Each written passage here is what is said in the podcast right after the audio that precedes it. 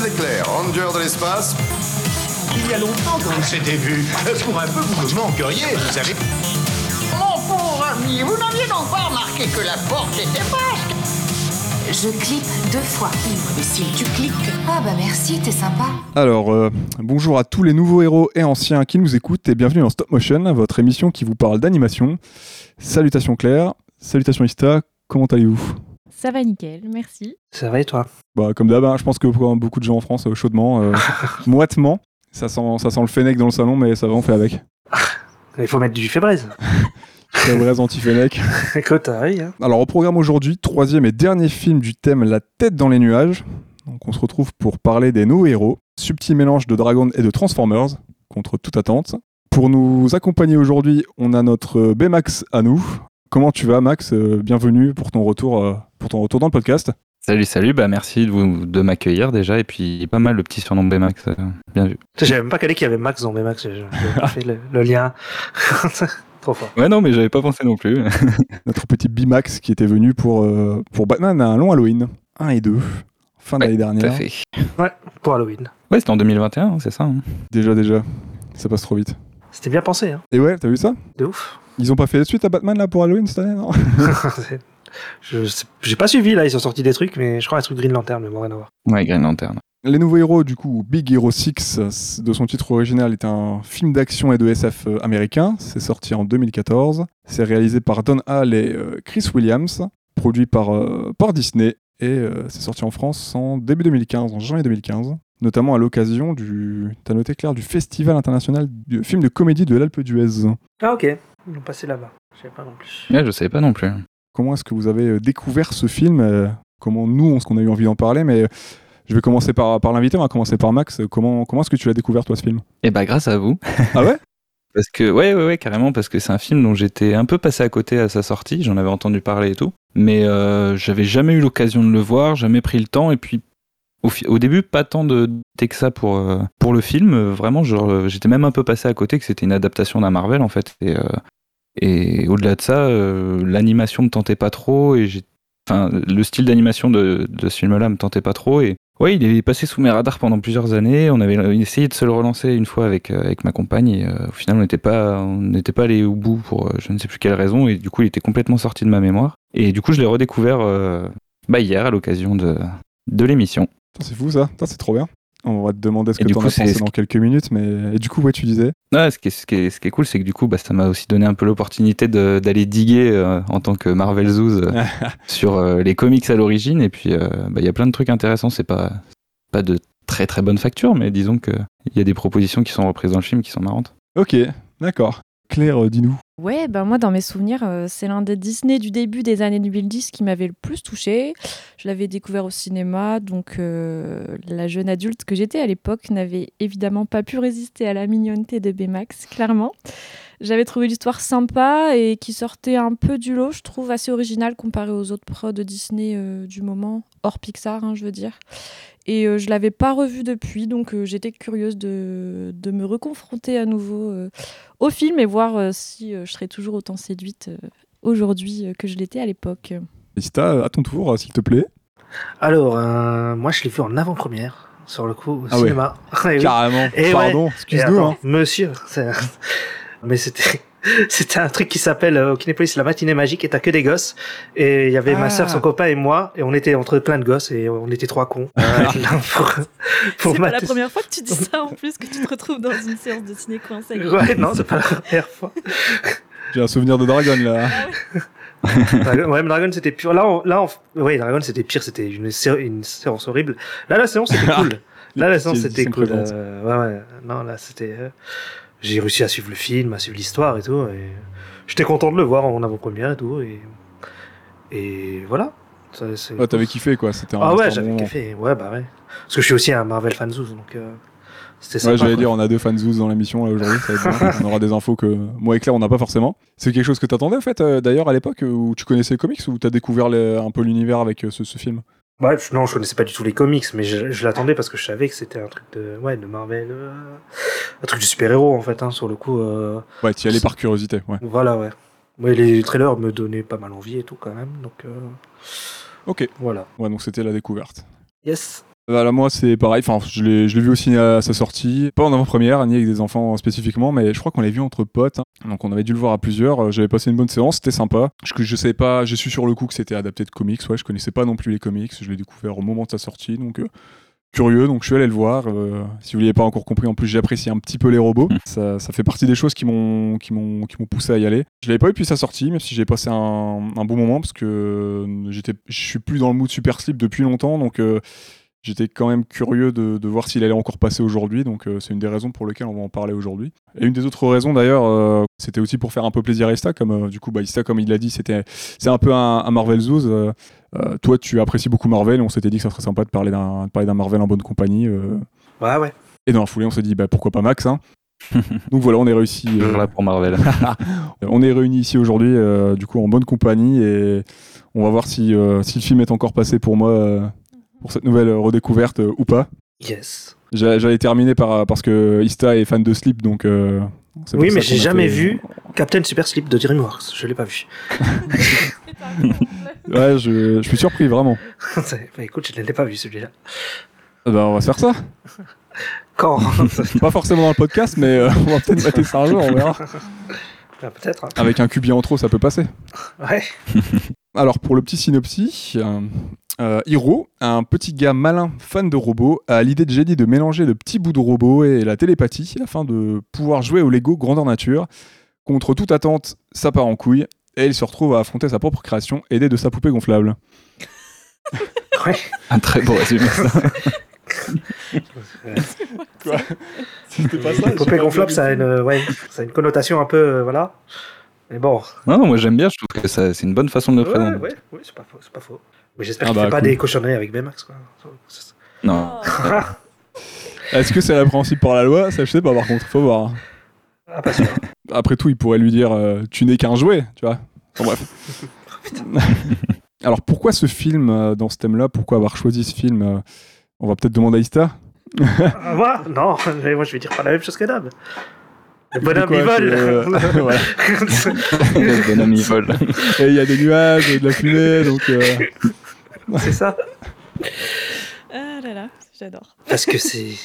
C'est un héros. parce que c'est. euh, Il va devenir un super c'est un héros. héros, c'est pour ça? C'est un, super héros. C'est un héros héros. Non, mais je sais pas. Bah écoute, oui, voilà, c'est c'est bien. euh, Claire, elle sait plus où se mettre. si, ça va? Je pensais que tu rigolais à cause d'Ista. Euh, bah voilà, Bamax qui a son aptitude à voler, euh, il y a des nuages et de la fumée, hein, donc euh, comme disait comme disait Ista. Donc, mais Hiro est aussi un personnage un peu, bah, moi je l'ai trouvé un peu rêveur mine de rien. de Oui, sa- carrément. Sa soif d'héroïsme et son image un peu idyllique du super-héros, hein, parce qu'il va clairement essayer de, de partir là-dedans pour bah, venger, venger son frère hein, et, et traquer le mystérieux protagoniste, antagoniste masqué avec ses super pouvoirs. Ouais. Il est, il est aussi jeune, il a un avis préconçu, euh, notamment sur la vie de son frère. hein. Il pense que l'université, c'est pas pour lui. euh, lui, il est trop bien, trop cool pour ça. Et il se rend compte que, bah, en fait, euh, bah, en fait, c'est pas si faux, c'est pas si vrai que ça. Que l'université, c'est chouette et que c'est peut-être complètement son élément. et Qu'il pourrait aussi faire des, rencontrer des gens qui ont les mêmes, euh, qui ont les mêmes envies que lui, les mêmes. ouais. passions. Mhm. ouais, clairement. Pas vraiment à voir avec la thématique, mais comme je disais plus tôt, on avait envie de faire un film un peu plus conventionnel et un petit peu pour Ista, voilà, parce que Marvel, euh, Marvel c'est son truc, et comme il n'y a pas beaucoup de films d'animation, euh, à ma connaissance, qui valent le coup dans l'univers Marvel, Ouais, celui-là est Spider-Man, quoi. ouais, voilà, c'est en gros. Ça, on va être assez c'est limité, quoi. un peu. Ouais. ouais. En tout cas, qui ne ressemblent pas à des DTV, Ouais. qui sortent un peu du lot, donc euh, on s'est dit que ça serait une bonne chose euh, de l'aborder un petit peu, histoire de que, que tout le monde euh, Non, et puis puisse en manger, quoi.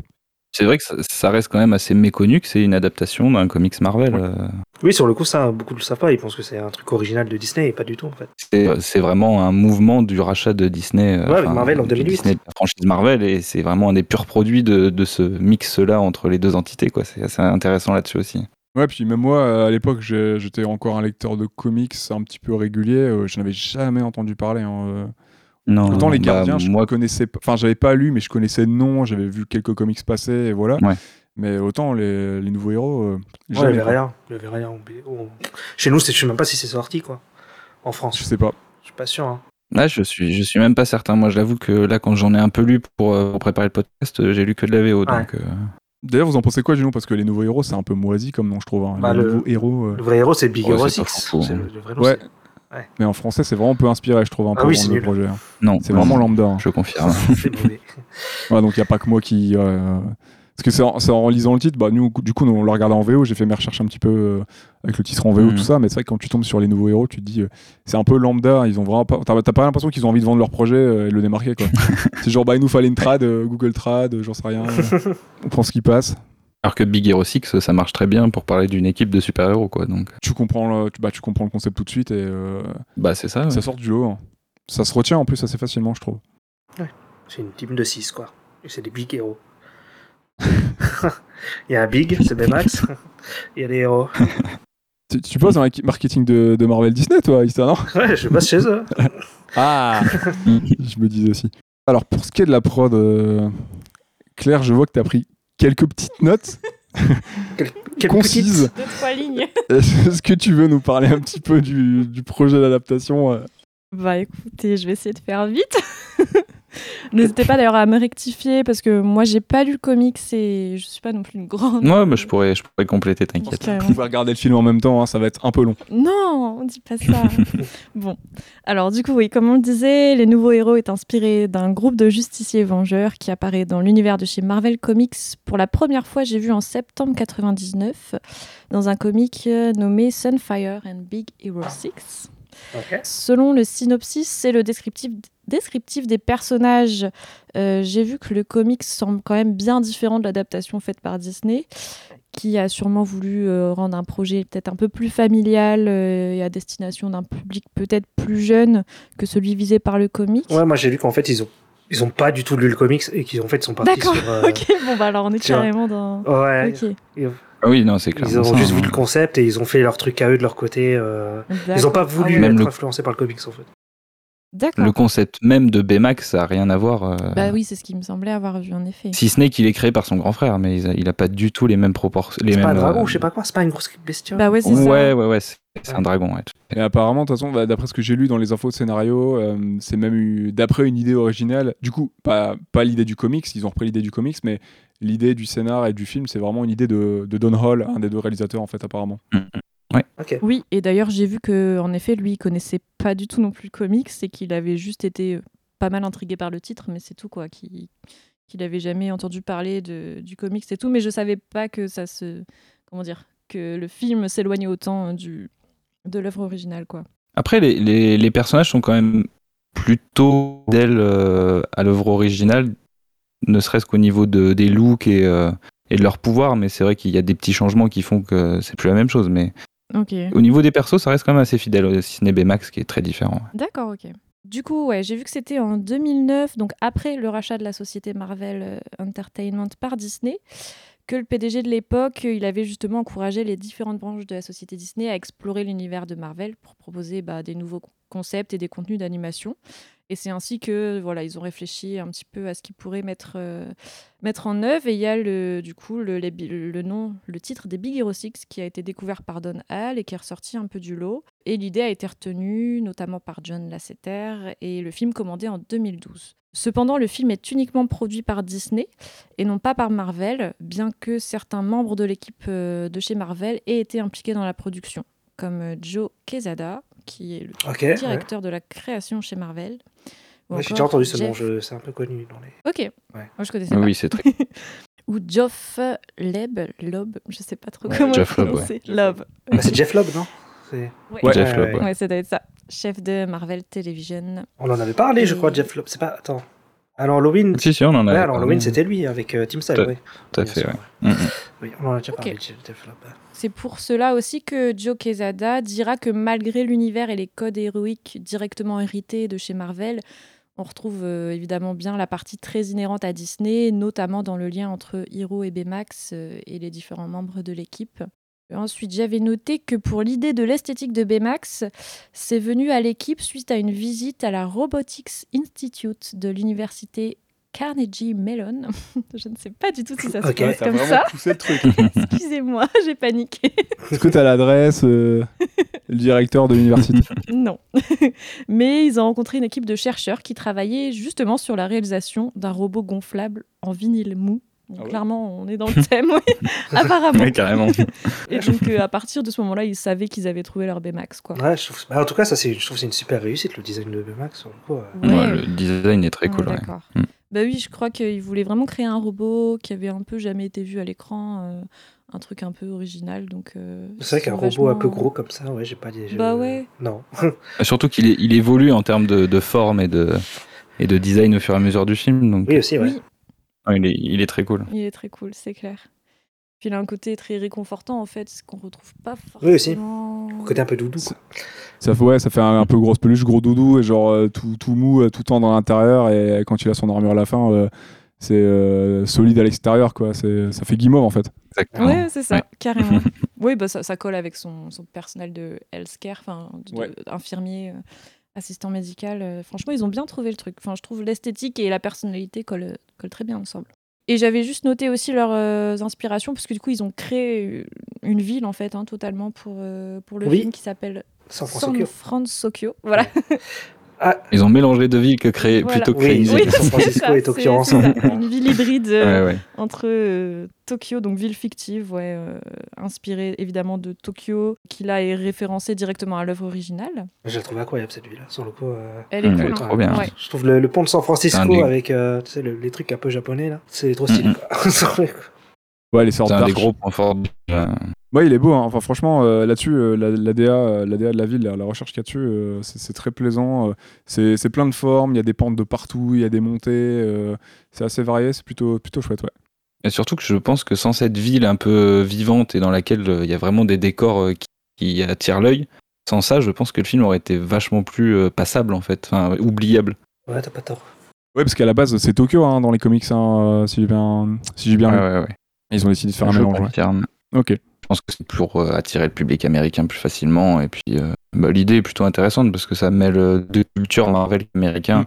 et une, super, une équipe de super-héros qui est japonaise à la base. Donc, oui, l'idée. Enfin, je trouve que ça a du sens, quoi, même dans, dans l'origine du projet, quoi. Les héros à la base, ils sont tous japonais ou ils sont, il y a une mixité Ah comme oui, dans oui, les films? tous des. c'est- Non, non, c'est tous des héros japonais. Euh. C'est une équipe. en en fait, c'est une des premières équipes de super-héros japonaises de Marvel, quoi. Enfin, c'est. Hmm, ok, d'accord. Ok, ouais. Ouais. Même s'il y avait des super. Je suis. Enfin, je. je- J'oserais pas dire qu'il y avait pas de super-héros japonais avant ça, parce que 99, je pense que si. Mais disons que, mis à part, euh, justement, euh, dans le tout premier comics euh, de Big Hero 6, qui est un, un espèce de crossover, en Mm. fait, avec Sunfire, qui est un, un X-Men japonais, pour le coup. Donc, par exemple. Ouais, il est là le lien. D'accord. Mm, mm. Et c'est c'est par Sunfire qui est un X-Men que sont introduits ces nouveaux personnages via le Japon. En fait. Ah. Et ap- Et après, leurs, leurs, leurs aventures sont en solo après ce, ce premier crossover. Mais il n'y en a pas 50 hein, des, des comics euh, Big Hero aussi. Je l'ai, euh, j'ai jamais vu, je crois, à quoi ressemblaient euh, originellement les persos. Ça me dit rien. Même Bimax, ça me dit rien. Euh, je pourrais vous envoyer des petites captures d'écran après. Allez, on fait ça. Alors, en termes de réalisation, on a, on a deux réalisateurs. Ron Hall, qui est animateur. Ron, pourquoi j'ai Ron Pardon. Euh, Don Hall, euh, animateur, réalisateur, scénariste et acteur américain, qui a co-scénarisé et co-réalisé Raya. J'ai écrit Raya de la Jedi. Je suis taquin aujourd'hui. Donc Raya est le dernier dragon, qu'on a fait dans le podcast d'ailleurs. Oui. Hmm. La ferme se rebelle. Oula. Ok. Là, oui, exactement. J'ai rien d'autre à On ajouter. commence, on commence à diguer là chez Disney. Et non, là on termine par du bon. Il a aussi co-scénarisé Tarzan en 99. Ok. Et Chris Williams, donc, euh, qui est aussi animateur, mais aussi producteur, euh, acteur, réalisateur, euh, aussi américain. Ils ont travaillé, lui, il a travaillé en coréal sur Moana. Je l'aime bien, moi, voilà. Il a aussi travaillé sur Lilo et Stitch. hein, c'est pas la première fois qu'on le cite. Ce sera pas la dernière, je pense, vu le nombre de personnes. Il fait que les trucs sur les îles, en fait. eh, non, non, non, la dernière, Ah, non. ok. Ok. Donc il est co-auteur, storyboarder et scénariste sur Lilo et Stitch, donc euh, plutôt, plutôt stylé. Et il a travaillé sur Volts malgré lui. Il est à l'acting, euh, il a fait des voix additionnelles, il est au co-scénario Mhm. et à la coréale. Et on a entendu parler de lui il y a pas longtemps aussi quand même. euh, Vous qui êtes dans l'animation. oui, oui, oui, oui, oui, euh, mais je ne sais plus pourquoi. C'est Le Monstre des Mers, le film Oui. qui est sorti sur Netflix. Ah, euh, mais je savais pas que c'était lui qui avait. Ouais, ok. Et si, ouais, bah, moi en fait, je me suis rendu compte euh, en, en prenant mes notes sur, Ouais. euh, sur les nouveaux héros que j'ai vu avait ça à son, à son compteur. euh, Ok. Il paraît qu'il est très bien, parce ce que vous en film. avez pensé, euh. mais ouais, moi j'ai été très agréablement surpris. euh. Ah, j'ai pas, j'ai pas vu. Moi, j'ai toujours pas vu. J'ai c'est un mélange entre Dragon et Vaiana. et C'est assez, Ah. euh, et c'est assez, euh, ouais, c'est assez frais, c'est c'est cool. Bah, nous, on va se faire cette semaine avec Claire, comme elle est à la maison pour quelques jours, euh, parce que je l'ai Ah, loupé je conseille, au ouais. festival d'Annecy. C'était le seul moyen, euh, seul moment où on aurait pu le voir au ciné, et je l'ai loupé, j'étais deg. On va rattraper ça à la maison, il y a un projecteur ici, euh, ça, ça sera sympa quand même. Ouais, ça vaut le coup sur un grand écran. Allez, bon bah on se fera ça, on va s'asseoir dans la semaine. Hein.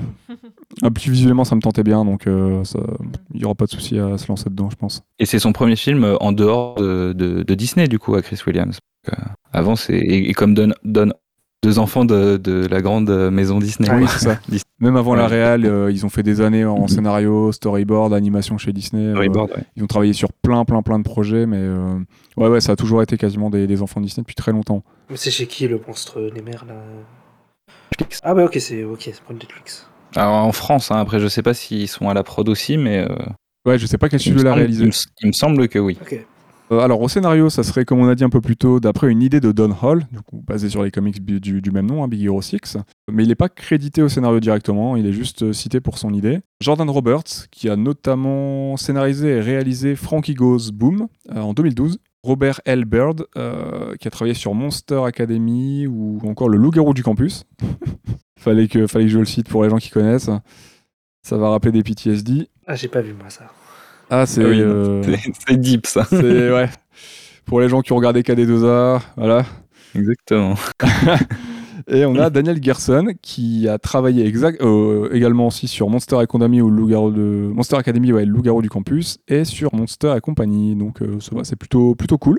À la production, donc Walt Disney Pictures et on a les studios euh, Walt Disney Animation Studio.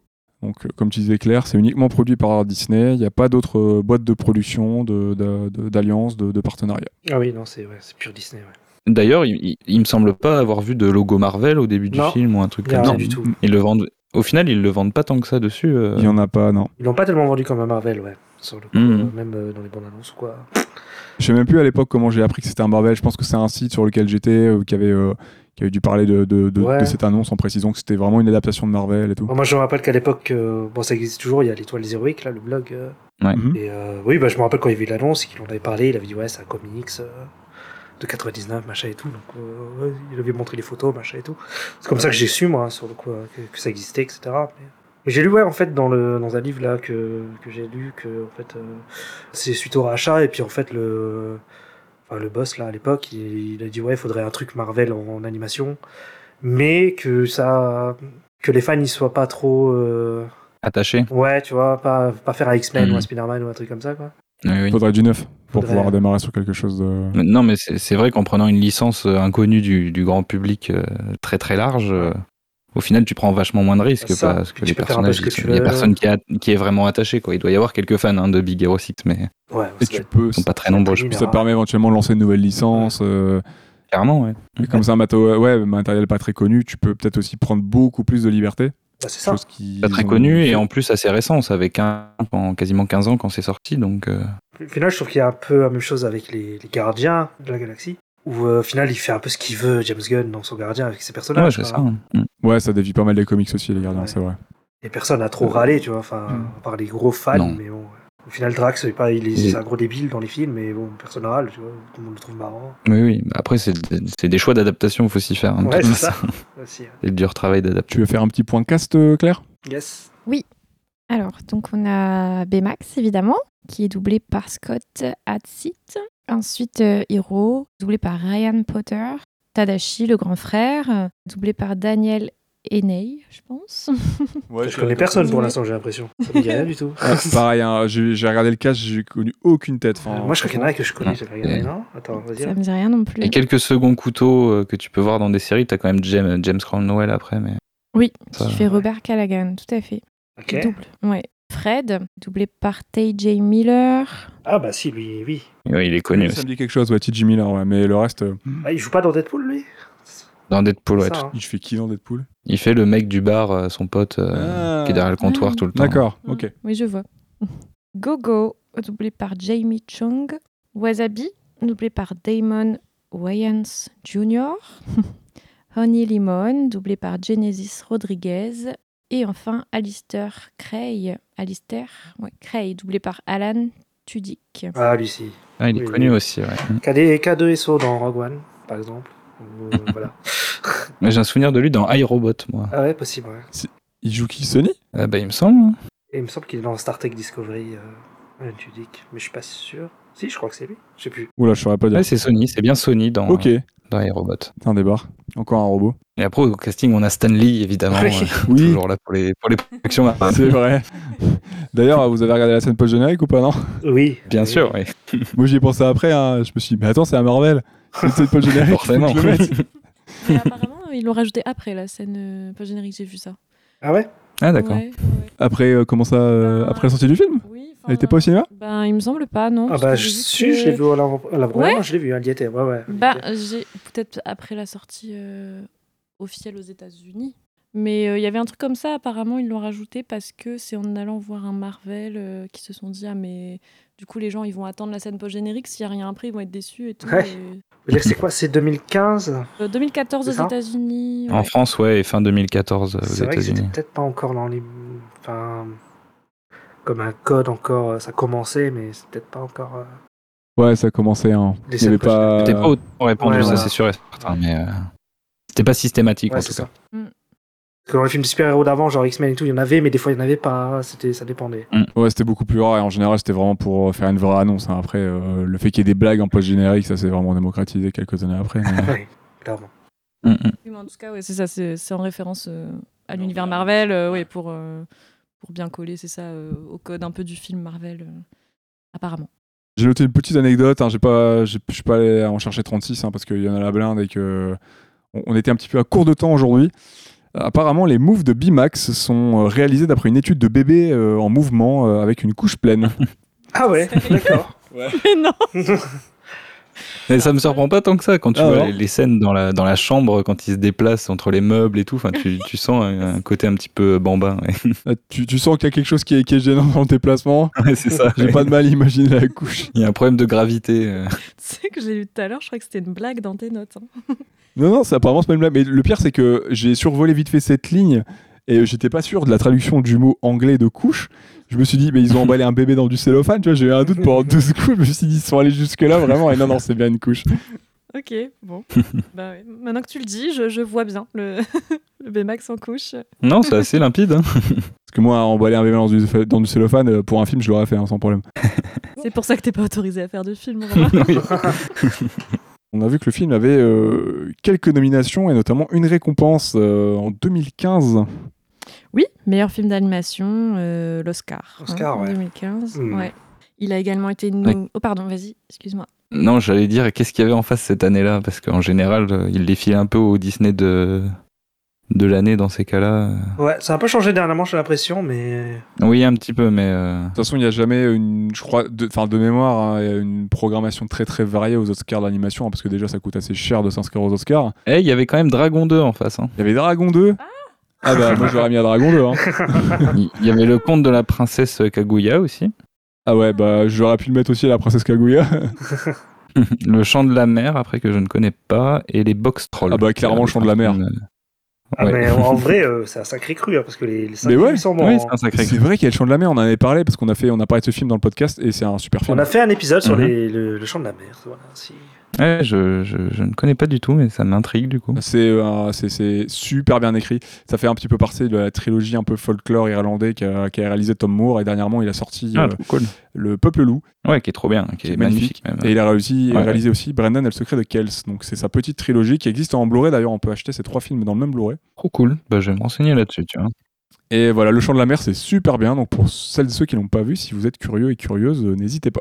Et en plus, on a fait un chouette épisode dessus. Donc hésitez encore moins. si vous voulez, euh, on peut passer au film si vous avez rien d'autre à ajouter concernant la production. Oui.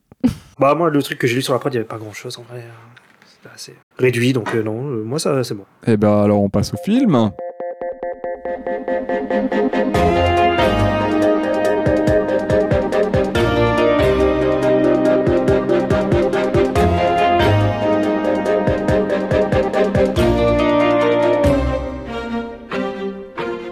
Alors, euh, globalement, qu'est-ce que vous avez euh, pensé de ce revisionnage euh, chacun? Bah du coup, ce visionnage et ce revisionnage, hein, parce que oui. Max, tu l'as plus découvert qu'autre chose. Oui, oui, clairement. Donc, bah, je t'en prie, je te laisse commencer. Bah écoute, euh, j'ai- je suis un peu en deux sur ce film parce qu'il y a un côté où j'ai l'impression qu'il passe après trop de choses qui font que bah, il est pas mémorable euh, autant que d'autres qui sont passés avant lui, notamment je pense à Indestructible ou Dragon, qui sont pas sortis dans les mêmes années et qui ont, je trouve, des concepts qui se rapprochent euh, un petit peu. Sinon, j'ai quand même trouvé le film. De quoi? Totalement. euh, nous, on a pensé à Dragon's 40 fois en regardant le Ouais, bah film. c'est ça, hein, il y, a, il y, y, y, y a- beaucoup de similitudes et c'est vrai que, bah oui, moi je suis vraiment très attaché à Dragon, donc euh, quand quand il y a ça qui passe derrière, forcément c'est un peu, un peu en dessous pour moi, mais le, le film est quand même cool. Je pense qu'il est un peu trop Disney en fait pour moi et du coup tu manques un peu de, de, de degré de lecture un petit peu caché ou un peu euh, que tu peux voir arriver après et c'est ce qui manque souvent dans, dans ce genre de film Disney et c'est aussi pour ça que Pixar est un petit peu plus intéressant là-dessus, même s'il n'y a pas que, hein, mais euh, comparons euh, qui est comparable quoi, au niveau américain. Oui, et puis c'est des maisons mères maintenant, euh, ça C'est vise ça. le même En public, plus, donc maintenant, ils sont reliés. comparer sur ces points-là, ouais. Mm. Mais après, oui, c'est clair que le film est quand même très très cool à suivre. Je pense qu'il est cool à suivre si tu es en plus avec des enfants parce que je pense qu'il y a des- trucs qui marchent très très bien au niveau des vannes. Totalement, un clair.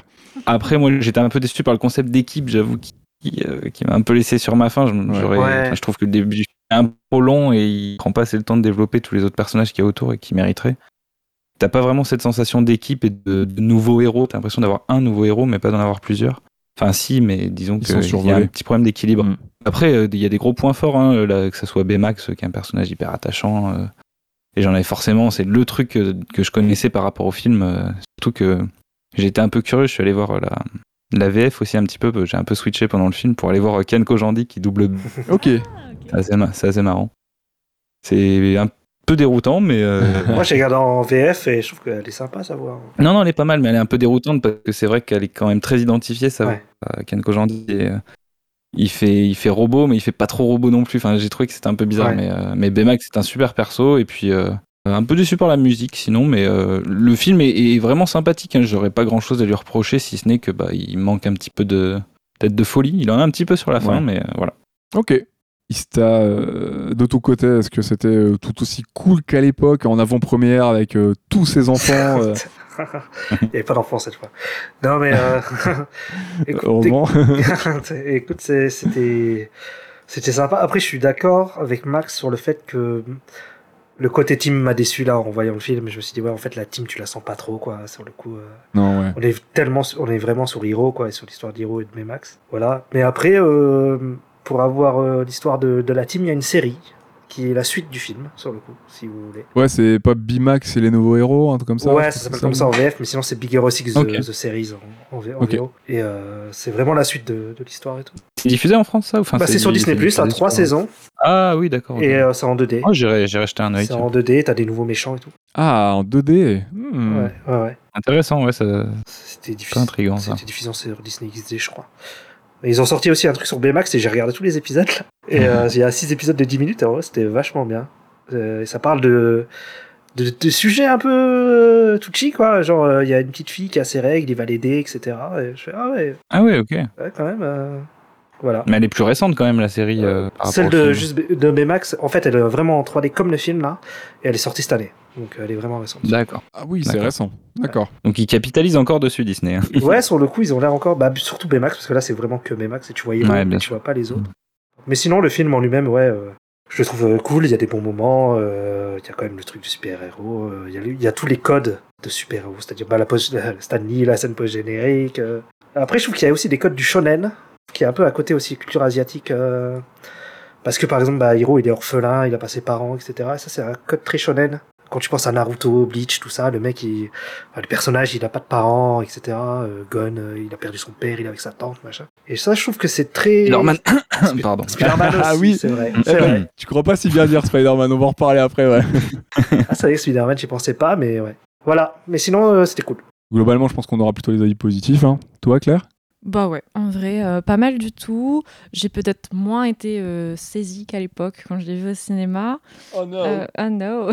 Il y a peut-être plus de trucs qui m'ont un peu tiqué, certaines petites incohérences ou des transitions un peu improbables. Je me dis, mais, mais ils sont pas censés être là, ou genre là, bon, c'est pas très, très, comment dire, très euh, crédible. Mais euh, bon, on reste quand même dans la thématique du film héroïque et cartoonesque, donc euh, c'est rien qui m'a fait en soi sortir du film non plus. Euh, L'humour des séquences comiques marche toujours très bien sur moi aussi, euh, surtout avec Baymax. Clairement, la scène où il rentre entre guillemets bourré à la maison, genre. euh, La blague du P pendant 10 minutes, là, quand il Oui. Pardon, la blague du dégonflement et du regonflement. m'a beaucoup fait rire. Ah, j'ai trouvé incroyable, j'ai rigolé. Ouais, très bien. oui, voilà. Donc vraiment, euh, l'humour est bien dosé et marche très bien. Le personnage de Baymax euh, est vraiment chouette. C'est pour le coup euh, un personnage euh, vraiment attachant, euh, empathique et, et- et drôle. Enfin, tout, tout- tout ce qu'on attend euh, d'un... Enfin, c'est pas le héros du film, mais bon, c'est le compagnon du héros. hein. C'est le Oui. cœur du film en tout cas. Ouais, tu le retires de film, clairement, c'est pas pareil. Et il- c'est vraiment, le, je pense, le gros, gros atout du film. Mm. Oui, bah, clairement. euh. Puis bah, je me souvenais, hein, je me souvenais que la scène finale, elle m'avait vraiment émue et bah, pour le coup, même si je savais un peu à quoi m'attendre, elle, m'a quand même vraiment touchée. J'ai pas eu une sensation déjà vu, euh, même en sachant ce qui allait se passer. J'ai vraiment été, marquée aussi par la scène finale, euh, bah, du, voilà, du sacrifice de, de etc. Donc je trouve que ça marche bien. C'est, elle est simple la scène, mais ça dégage des émotions fortes et crédibles. Donc, enfin, pas. Moi, j'ai, été cueillie en tout cas. Puis bon, l'évolution du personnage principal, Hiro, elle est assez classique hein, déjà vue, mais euh, elle fonctionne plutôt bien, j'ai trouvé, sur le fond voilà de drame familial, l'héritage familial, euh, traverser le deuil, etc., la quête vengeresse. euh, et finalement, le fait d'être euh, apaisé et accepter euh, ce deuil euh, grâce au soutien de ses amis, tout ça, bon, voilà, ça reste assez classique, mais efficace. Et puis, je trouve que comme c'est adressé certainement aussi à un public plus jeune, euh, c'est. Enfin, je sais pas, j'ai pas d'enfants, j'ai pas vu ça avec des enfants, etc., mais j'ai l'impression que c'est plutôt bien, bien amené à l'écran et que c'est pas, c'est pas bébête, quoi, ce qu'on voit, en tout cas. c'est voilà, c'est mon ressenti, vraiment, je, je l'ai trouvé pas mal du tout. Ça prend et- pas les enfants pour cons.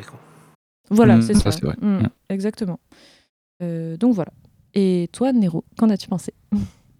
Alors, moi, ça va chier. Non, je t'ai Euh, non, globalement, j'ai vraiment passé. Ouais, j'ai passé un bon moment. C'était un moment très sympa, euh, un peu comme euh, celui, bah, celui que j'avais passé à l'époque à la découverte du film. Euh, mais Max, ça reste clairement le point fort du film. hein. Sans lui, ça serait vraiment, vraiment pas pareil. Un peu comme toi aussi, euh, Max. Il n'y a pas grand, grand chose de neuf sous le soleil. euh, Enfin, je, on oscille entre euh, quelque chose de sympa, mais aussi des choses qu'on a déjà vues, y compris un peu avant et aussi un peu après, et revues. Ouais. Je trouvais que le film manquait, euh, bah, manquait un peu entre guillemets d'enjeu. ouais. Parce que bah, je vais prendre typiquement le, un petit peu le- l'exemple de l'incendie, parce qu'il y a quand même un gros incendie dans le film, dans l'IUT, qui provoque deux morts. Mm. Et c'est balancé sous le tapis, ça revient jamais en fait. Ouais, ça arrive très vite. hein. Tadashi, euh, le deuil de Tadashi, c'est c'est- c'est en toile de fond, hein, clairement, ça revient régulièrement. Mais l'incendie en soi, il y a quand même eu deux morts. Enfin, deux- officiellement, euh, il est déclaré mort, hein, le, le- le professeur. Ouais. Mais il y a personne, euh, enfin, sans plus, quoi. Il y a un incendie monstrueux et ça, ça reviendra jamais sur la table et tout. Enfin, ce Bah, genre de petites oui. choses, moi, qui m'ont. Je me trouvais que c'était un peu vite expédié. Et je Oui, ça- après, l'incendie- Pardon, vas-y. L'incendie arrive aussi vite qu'il est parti. Ouais, voilà, c'est ça, quoi. Ça se déclenche Ça- en 3 ça a secondes. pas et ça trop en trois d'impact alors que c'est censé en avoir beaucoup. quoi. C'est un peu dommage. Et peut-être tout est un peu trop vu sous le prisme de la vengeance d'Hiro. Donc, euh, euh, du coup, le, le fait que, notamment, euh, je trouve que ça pose problème sur le fait qu'il y ait très peu de développement bah, voilà, des personnages de l'équipe, hein, comme vous disiez. Mm. Euh, l'équipe, euh, le fait qu'il constitue une équipe de super-héros, c'est très vite expédié. hein, euh. Et puis, et puis même cette, cette idée en fait de se dire euh, euh, on est des super-héros. Mhm. Genre, Oui. euh, à aucun moment il le conscientise vraiment, à part vraiment sur la fin du film ou quand il. Que c'est un projet que tu c'est pas un projet que tu décides comme ça quoi enfin c'est pas fait, euh, ce soir les- je mange un poulet maillot quoi Dès qu'ils ont les costumes et qu'ils vont à la base, là, en fait, en fait je trouve le, le- le- film, il accélère d'un coup. Et en Ouais, fait, juste ouais, après, t'as la fin, quoi, et puis c'est fini, quoi. Enfin, c'est- ça va très vite. Et c'est un peu, ouais, en- aussi ce que tu disais un peu, Max. hein, je pense que ce que je vais dire là, ça peut te rejoindre un peu. Le fait qu'il y ait euh, bah, peu d'enjeux, c'est toujours en légèreté les enjeux aussi. Enfin, il y a des enjeux, mais c'est Mhm. traité avec beaucoup plus de légèreté. Comme tu comparais ça un petit peu au Pixar, et c'est vrai que on a des moments d'émotion, on a des moments un petit peu de, mais il y a pas, tu sens pas les personnages en danger à aucun moment vraiment. euh, tu sens que ça reste très très bon enfant et il pourrait juste, euh, enfin, la vengeance, elle est vraiment, je trouve un petit peu. Enfin accessoire. Enfin, j'ai l'impression qu'ils ont mis une vengeance un peu pour mettre une vengeance quoi. Enfin, je trouve que la motivation pour laquelle il devient super héros, elle est un peu light. euh, euh, j'ai un peu de mal à j'ai un peu de mal à y croire en fait. C'est euh, tu, tu sens qu'Hiro il a mal, tu sens qu'il Mhm. souffre là-dessus, mais euh, la manière dont c'est amené, euh, c'est pas trop trop un défaut. Enfin, c'est pas ça m'empêche pas d'apprécier le film, mais j'ai j'ai mis des petites réserves sur sur ces points là quoi. Si j'arrive à me faire comprendre. Hmm. Qui les fait devenir super-héros, c'est quoi Ils vont chez Fred, non? Ils vont dans la salle là où il y a plein de trucs de super-héros, machin et tout. euh. Oui, voilà, exactement. Ouais, ça. D'un coup, euh, il y a un revirement de situation et Mais c'est là qu'ils conscientisent vraiment d'un coup que, ouais, en fait, on est des super-héros. Oui. Enfin, qu'on peut avoir le potentiel de l'être. Ouais, alors ça. qu'avant ça, euh, ça lui a jamais traversé l'esprit, quoi. C'est jamais amené à un seul moment, quoi. Non, carrément pas, ouais. Mm.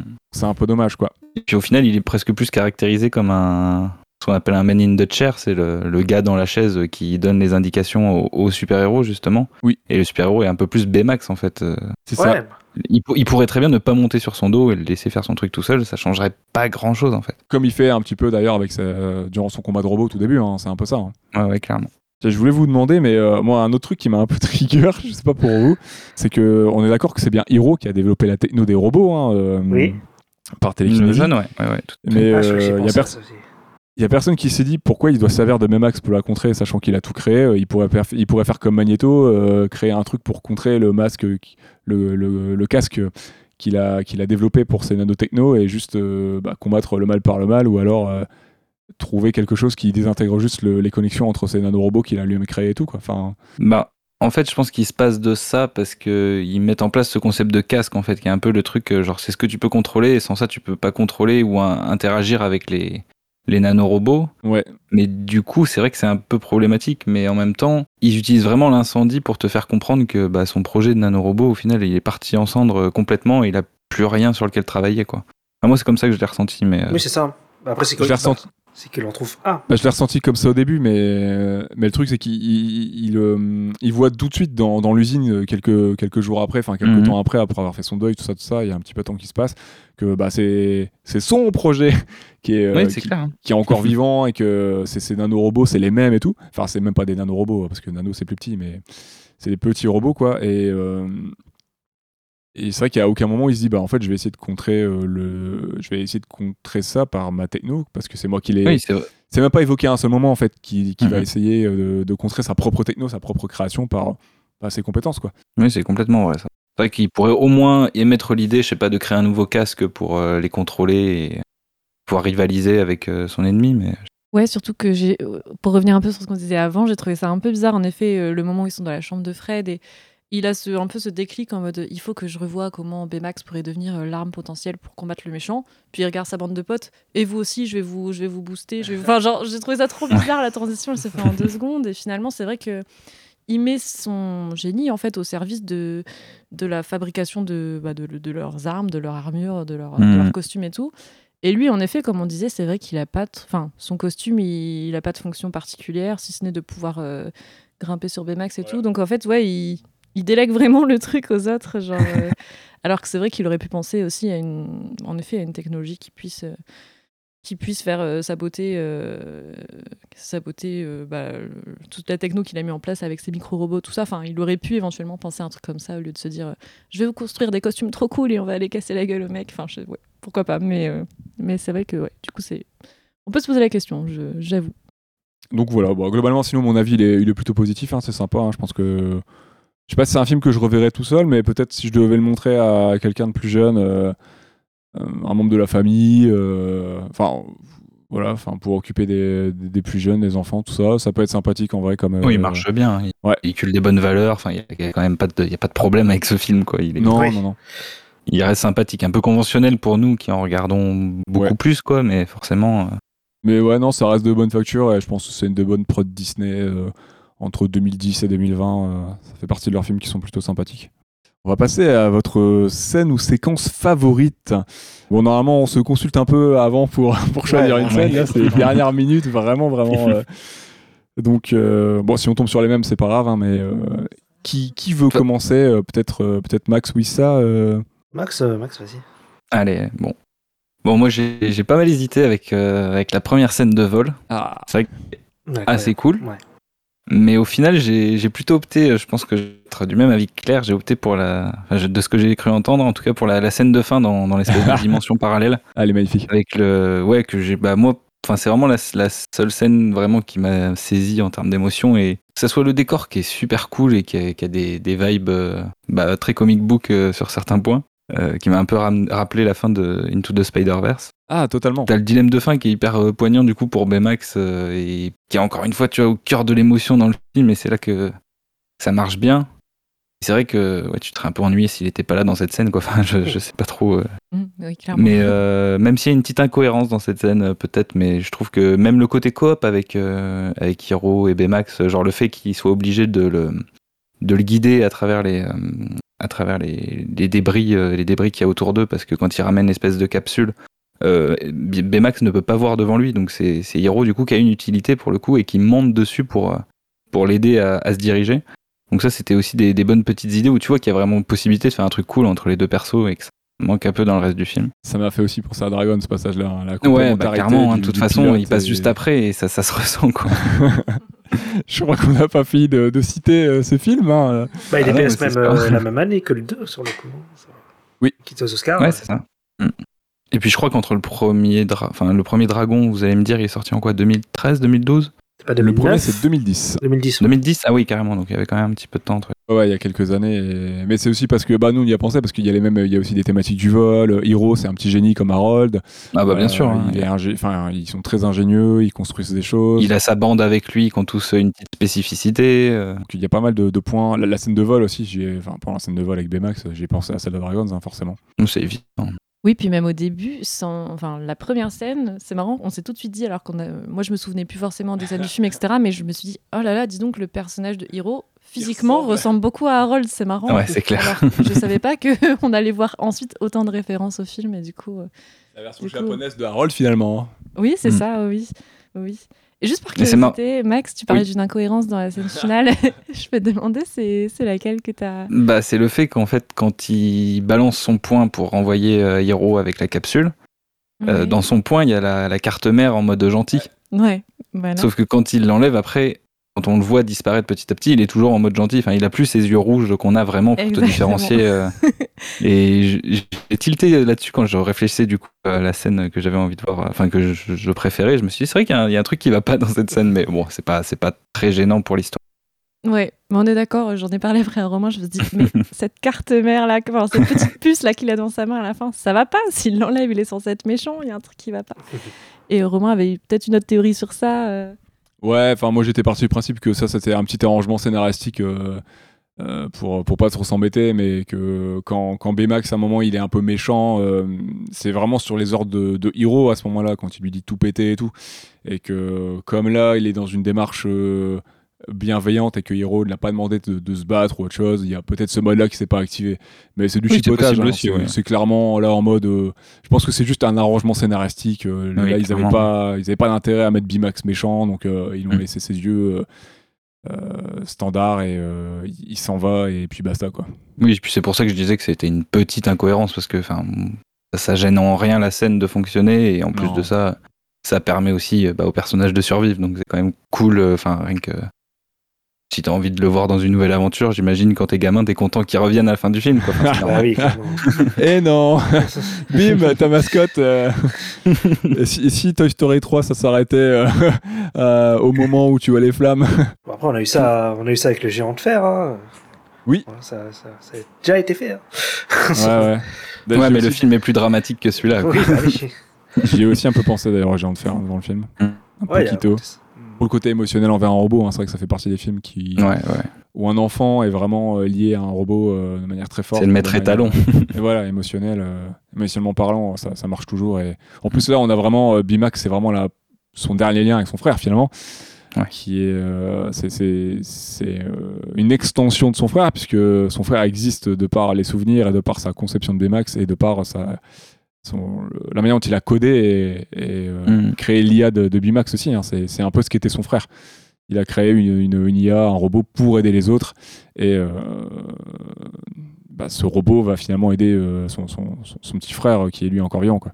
Et l'aider à passer son propre deuil, enfin le, le deuil euh, du créateur. Enfin, Bah oui, bah, c'est exactement, j'allais dire, il incarne. Pardon. euh, Non, non, je t'en prie. Euh, C'est parce que je suis d'accord, du coup, je rebondis dessus, mais, mais je suis totalement d'accord. euh, C'est un peu une métaphore du deuil, quoi, finalement, Bimax. euh, Même à la fin, le, le- le- le fait de lui dire au revoir, et c'est. Enfin, comme il n'a pas pu vraiment dire au revoir à son frère, puisque bah, c'était une mort brutale et accidentelle, le fait de pouvoir dire au revoir à Bimax et de l'accepter, enfin, il y a tout ce, jeu- enfin, ce jeu Oui, la thématique entre du les deux clairement, hein, dans tout le film. Oui, voilà, c'est ça, où il hein. lui dit non, je veux pas, il lui dit mais si, je serai toujours là, etc. Et il finit par lui dire euh, d'accord, je suis satisfait de mes soins. Enfin, il y a vraiment l'acceptation euh, de- d'accepter de, le voir partir. Et je pense que c'est mét- métaphoriquement le fait de voir partir Baymax, c'est le fait d'accepter que son frère est mort. Et... Mais euh, voilà. Mais... Ouais, il peut par extension dire au revoir à son frère et, et après retrouver Bimax, hein, parce que heureusement, on a des cartes mémoire euh, chez, chez les robots, hein, ce qu'on n'a pas chez les humains.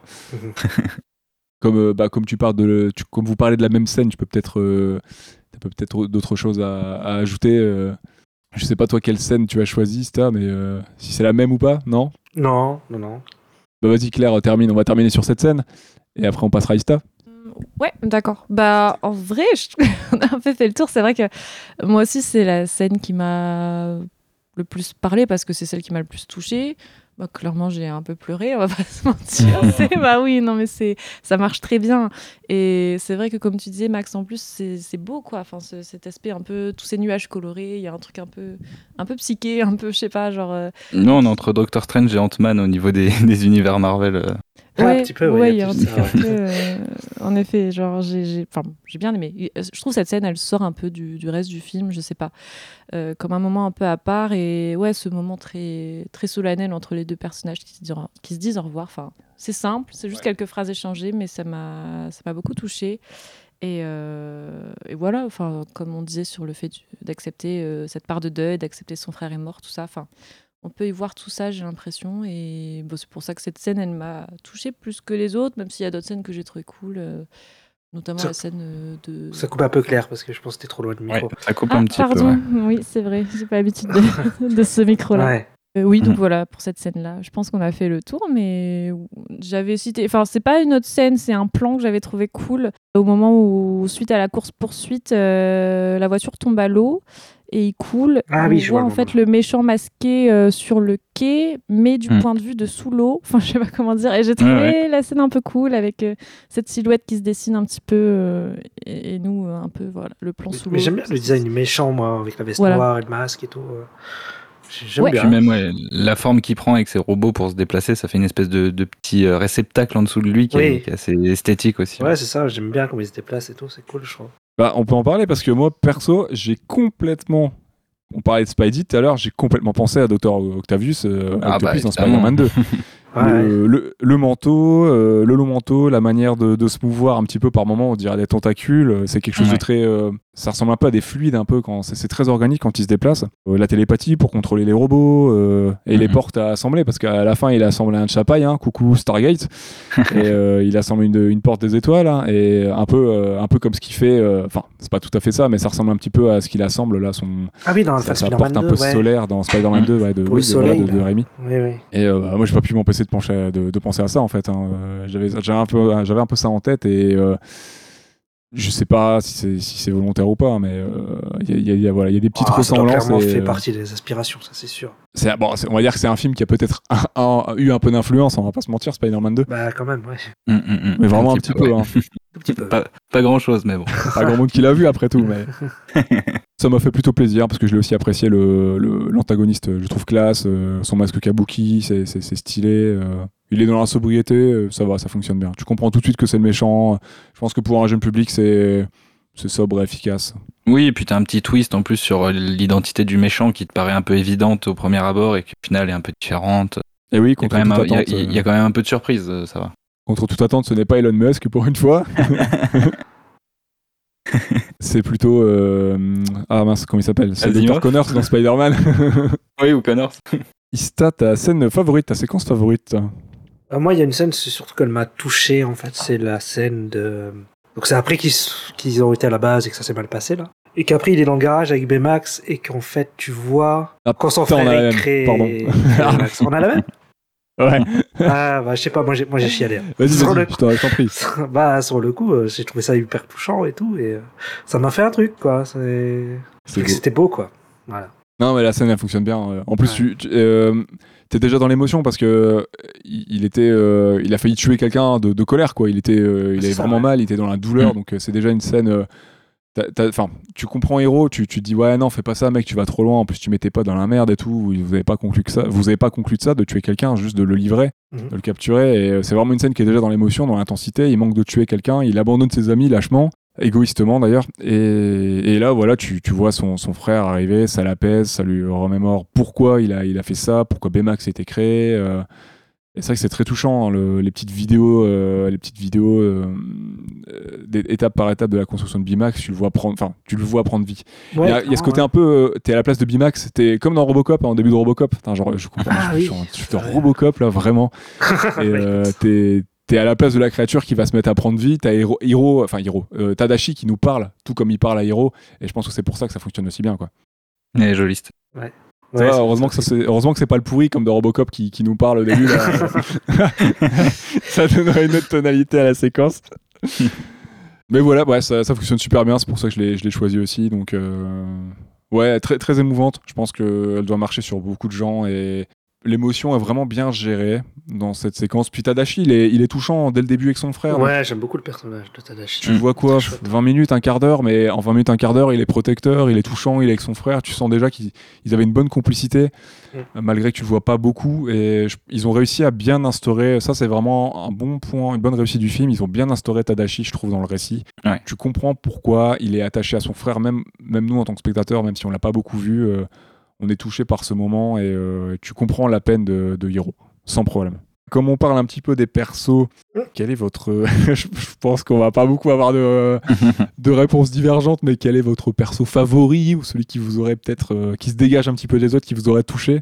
Bah, Max, vas-y, euh, je t'en prie encore une fois. Bah, évidemment Baymax, hein, euh, c'est évidemment le, le truc qui fait aimer ce film. Et après, moi, j'ai un petit faible pour le personnage de. C'est Honey Lemon. Je trouve elle est assez marrante. euh, Ah, je, clair. je trouve.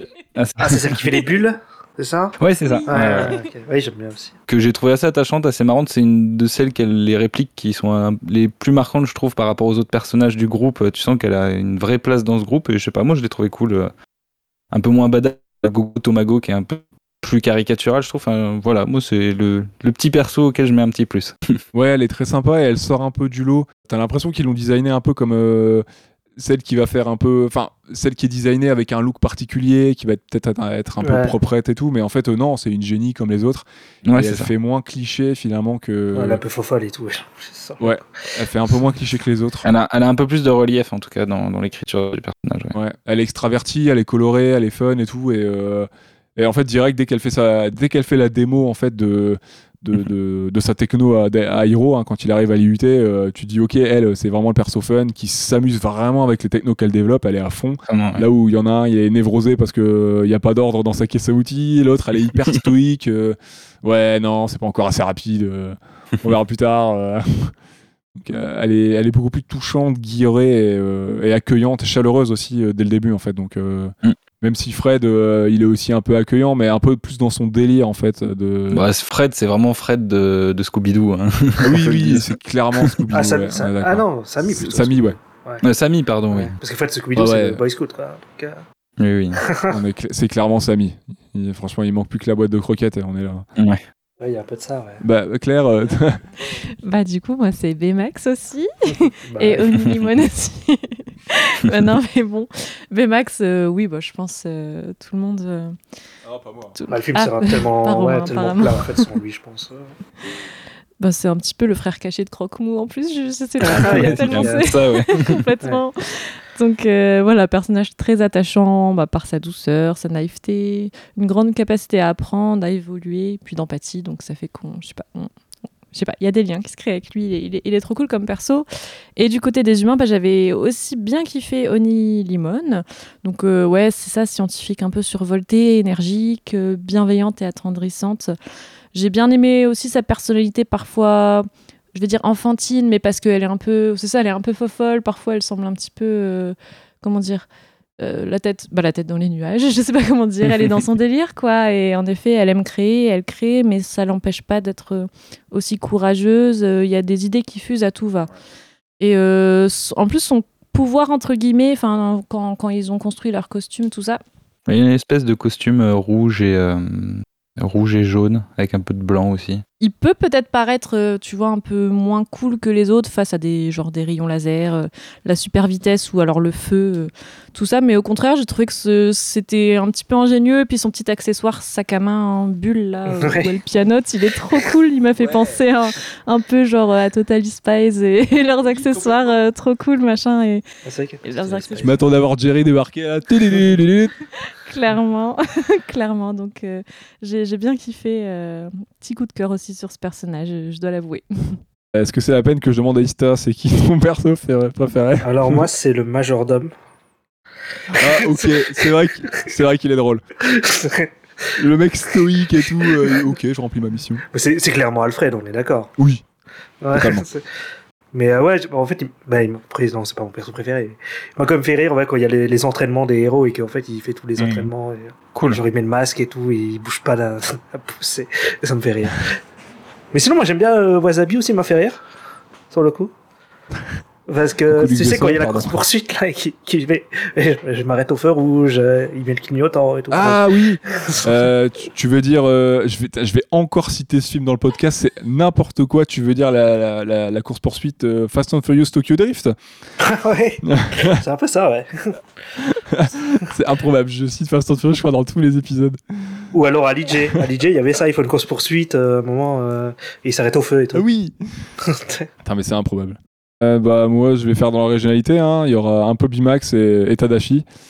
Et Bimax, contre toute attente, euh, c'est 2-1 euh, parce que j'aime bien. Depuis, depuis que j'ai joué à Dark Souls, je cite Dark Souls en train de jouer pour Quoi parler Bimax, Dark Big Hero oula. 6. euh, Quel est J'aime bien les. euh, parce que Bimax, c'est un, peu un, c'est un peu un prêtre heal, c'est un peu un monk. Et euh, j'apprécie beaucoup ça depuis que j'ai joué à Dark Souls. Et comme dans Dark Souls, il y a des feux de camp et que j'ai dit que Bimax c'était un marshmallow un petit peu, et j'aime bien les marshmallows. euh, Putain, tu vas loin, hein T'as vu ça je, vais trop loin là, non Ouais, je vais trop loin, je crois. Non, mais voilà, j'aime bien les monks. euh, Bimax, c'est clairement un monk mignon et il est trop Ah cool. oui, c'est ça, euh, c'est à Hill. il est très sympa. C'est à Hill dans World of Warcraft, ouais. C'est le, prêtre. ouais, exactement. Ouais.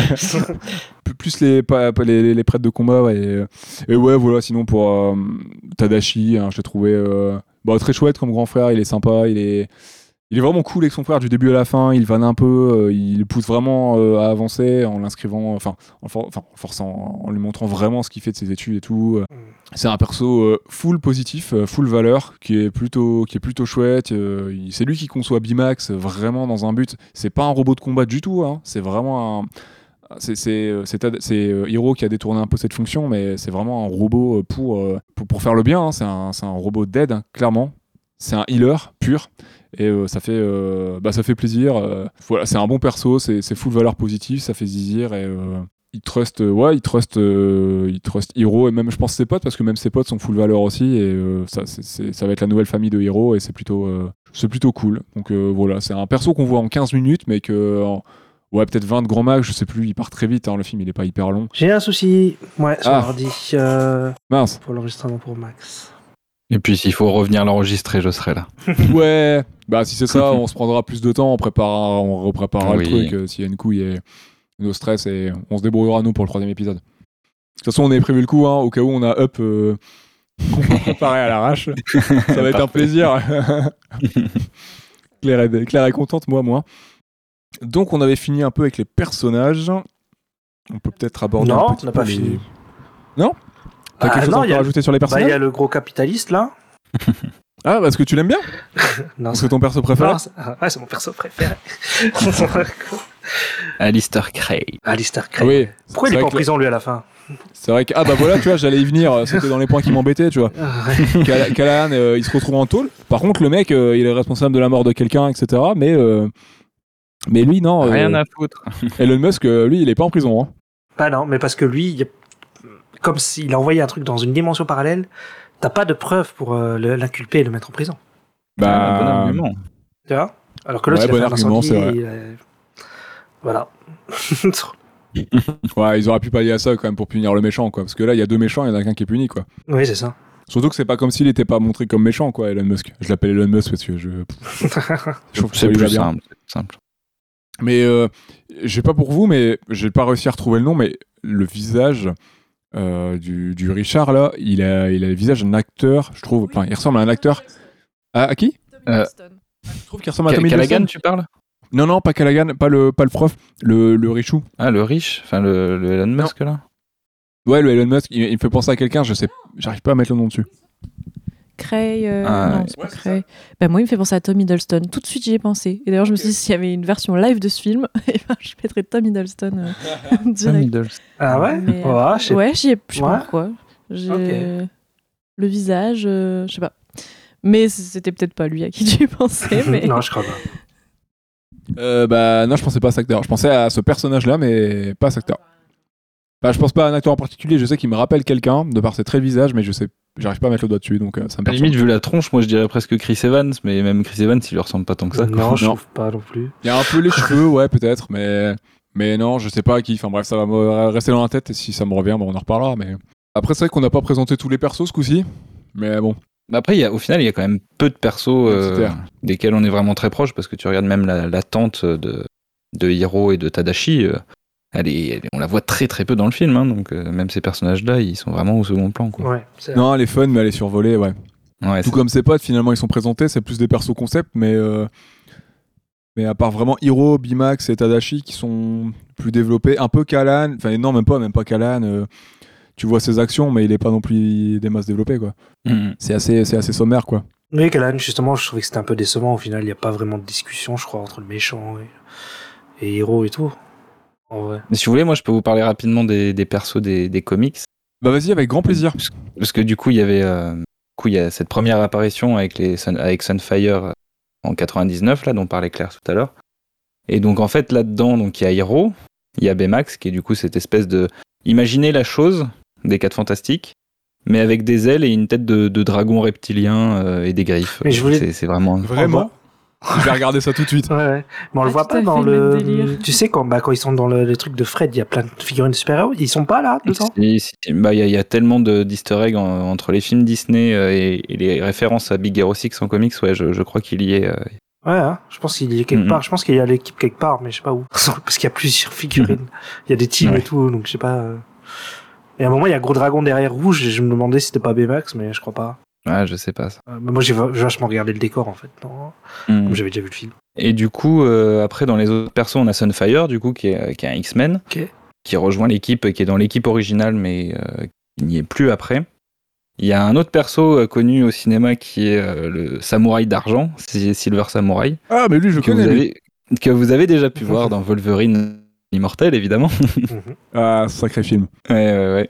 Euh, ensuite, bon, il y a bien Gogo Tomago, euh, qui est la, la speed un peu de l'équipe. Speedster. Et euh, il y a du coup One et Lemon euh, qui, elle, euh, bah, il n'y a pas cette idée de, de, de, de petite boule qu'elle peut lancer, mais elle a une, une espèce de, de besace euh, qui est liée à une autre dimension, bah, un peu comme il y a c'est à la fin du film avec un espèce de portail dans sa besace. Elle, elle m'a fait penser un peu à Jubilé dans les X-Men, Ouais, il y a un peu de ça, ouais. Mm.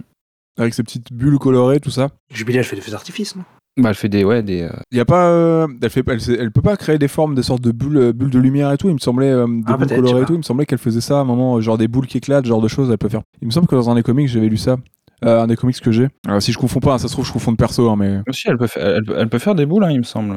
Enfin, des espèces de sphères. euh, oui, il me semblait bien. Ça hein. me dit quelque chose, ouais. Après peut-être que ses pouvoirs ont évolué. hein, Ça se trouve c'est juste, euh, je parle d'un arc précis et enfin voilà. Et du coup, dans cette première team, il n'y a pas, par exemple, Fred qui est pas présent, il n'y a pas. euh, Wasabi n'est pas là non plus, par exemple. Et eux, ils arrivent après, du coup, dans le, la version de 2008, où là, tu as vraiment euh, un truc qui se rapproche quand même vachement plus de, de l'adaptation qu'on, qu'on- qu'on- dont on parle, Mhm. où tu as vraiment Baymax en mode robot, qui est plus du tout un espèce de, de monstre en, de monstre dragon euh, reptilien, là.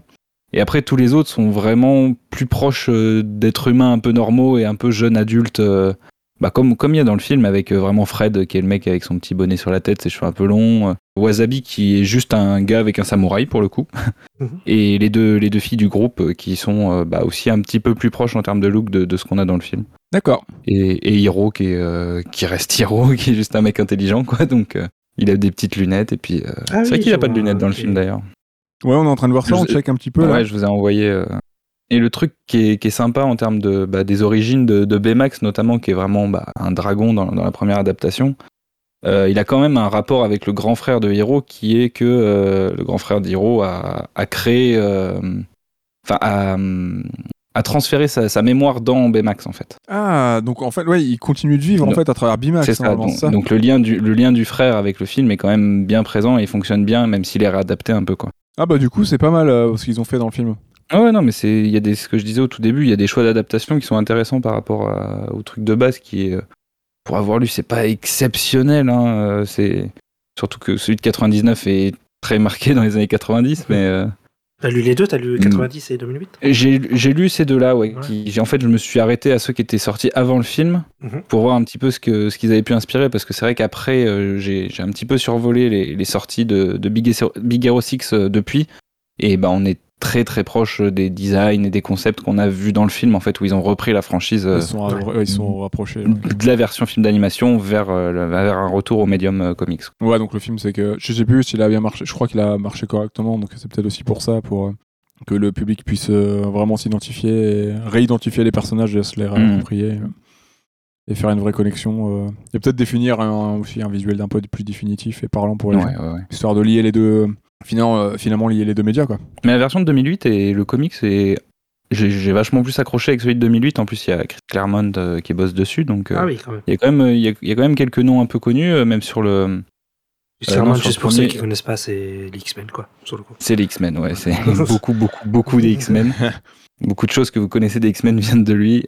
Et euh, bah, sinon, euh, sinon le premier, donc celui de 99, euh, ah, moi je connaissais pas trop les équipes créatives dessus, j'avoue, et euh, c'est vraiment celui de 2008 qui m'a un peu plus euh, tapé dans l'œil. Ouais. Surtout euh, pour toi, Nero, par exemple, qui aime bien les histoires de robots, tu devrais y trouver un peu ton compte. Ah bah. ok, d'accord. Bon, je vais, aller, je vais aller y faire un tour.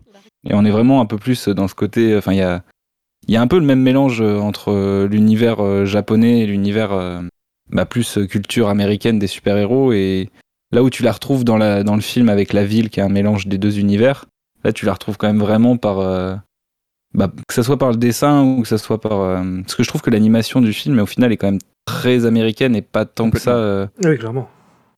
pas tant que ça de- sur des, des codes plus euh, asiatiques et notamment le cinéma japonais d'animation, quoi. Et. Non, là, c'est vraiment euh, un peu un mélange d'ambiance, mais tu retrouves pas trop. Bah, ça, toi, tu trouvais ouais. un peu les, les codes du shonen pour euh, certains, Ouais. un peu archétype de, persona, de personnages, ouais. Mais c'est vrai qu'en termes d'animation, tout ça, c'est très. euh, Et puis c'est assez scolaire. Ouais, il y a- il y a- il y a- c'est vraiment les personnages classiques des années 2010 comme on avait l'habitude de les voir, quoi. Comme on parle un petit peu là de, de la technique, un peu d'anime et du, du visuel, euh, Mhm. on peut peut-être brûler l'étape et on parlera un petit peu des thématiques après, mais vous avez pensé quoi des, des visuels, euh, des visuels glo- globaux du film en fait euh, Je commence pas comme ça, je veux pas piquer les... ce que pourrait dire quelqu'un d'autre. Bah, si vous voulez, je peux entamer un peu. euh, vas-y, vas-y. Parce que moi j'ai trouvé le. Bon, le film est en full CGI, hein, c'est de la full 3D.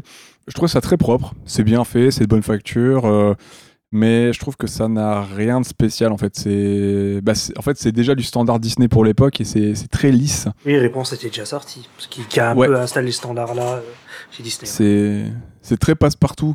Le design de Bimax est super sympa, c'est très intéressant. La DA globalement est sympa. Les villes, euh, les décors sont très bien pensés. Il y a un joli mélange. euh, c'est très très appréciable à regarder. C'est très intéressant graphiquement. Mais les personnages sont ultra euh, lambda. Enfin, euh, très très lisses. Je, c'est, c'est complètement volontaire. hein. C'est, c'est pour, euh, c'est, c'est pour être dans des, dans des standards et toucher un max de monde. hein. De ne pas avoir une DA t- plus tranchée mais je trouve que c'est un peu bah, c'est un peu dommage quoi parce que bah, t'es dans quelque chose de très convenu finalement Mm.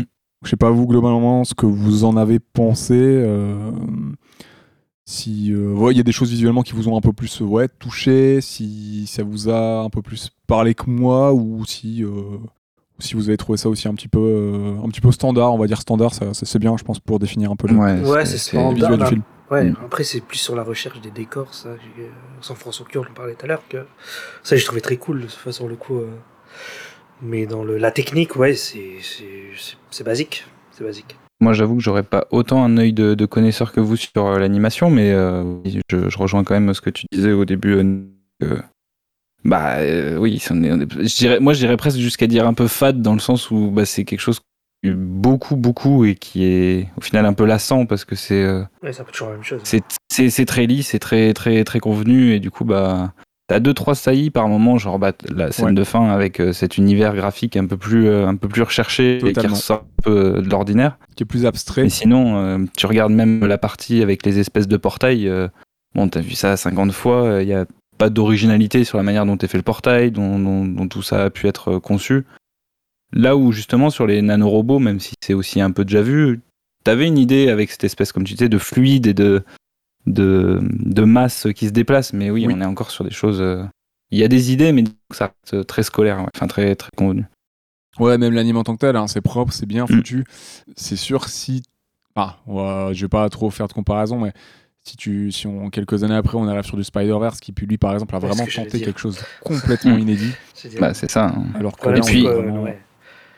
Et puis même si tu compares avec les Indestructibles, qui est un peu le maître étalon du genre euh, dans le film d'animation de super-héros, bah déjà ils avaient une esthétique avec une décennie bien particulière, qui ancrait le film dans une époque et dans tout un contexte, et qui donnait une patine euh, générale, tu vois, que ça soit à l'animation ou même au décor et tout ça, qui était, euh, bah, je trouve, un niveau au-dessus, même s'il y a un super travail sur, euh, sur le mélange entre San Francisco et mais on est quand même, même au niveau de, des- soit le premier ou le deuxième Indestructible. Ouais, ce que j'ai dit hein, même dans le sont- 2, parce qu'il y a la scène de, Mm, de mm. course-poursuite avec euh, Elastic Girl, là, qui est assez ouf. Tout à fait, ouais, qui est Et- trop bien. et ouais. Il y a aussi un, quoi, les- il y a un truc un peu épileptique contre un méchant, là, dans, Mm, mm. qui est télé partout et tout, qui est assez ouf. Dans le Non, il y a 2. Beaucoup qui est, vachement inno- innovant euh, là-dessus, juste. Ouais. Après, bah, c'est Brad Bird derrière, on en revient, c'est aussi. Bien euh, sûr, bien C'est sûr. aussi les réalisateurs du, du Géant de Fer dont on a parlé un peu plus tôt.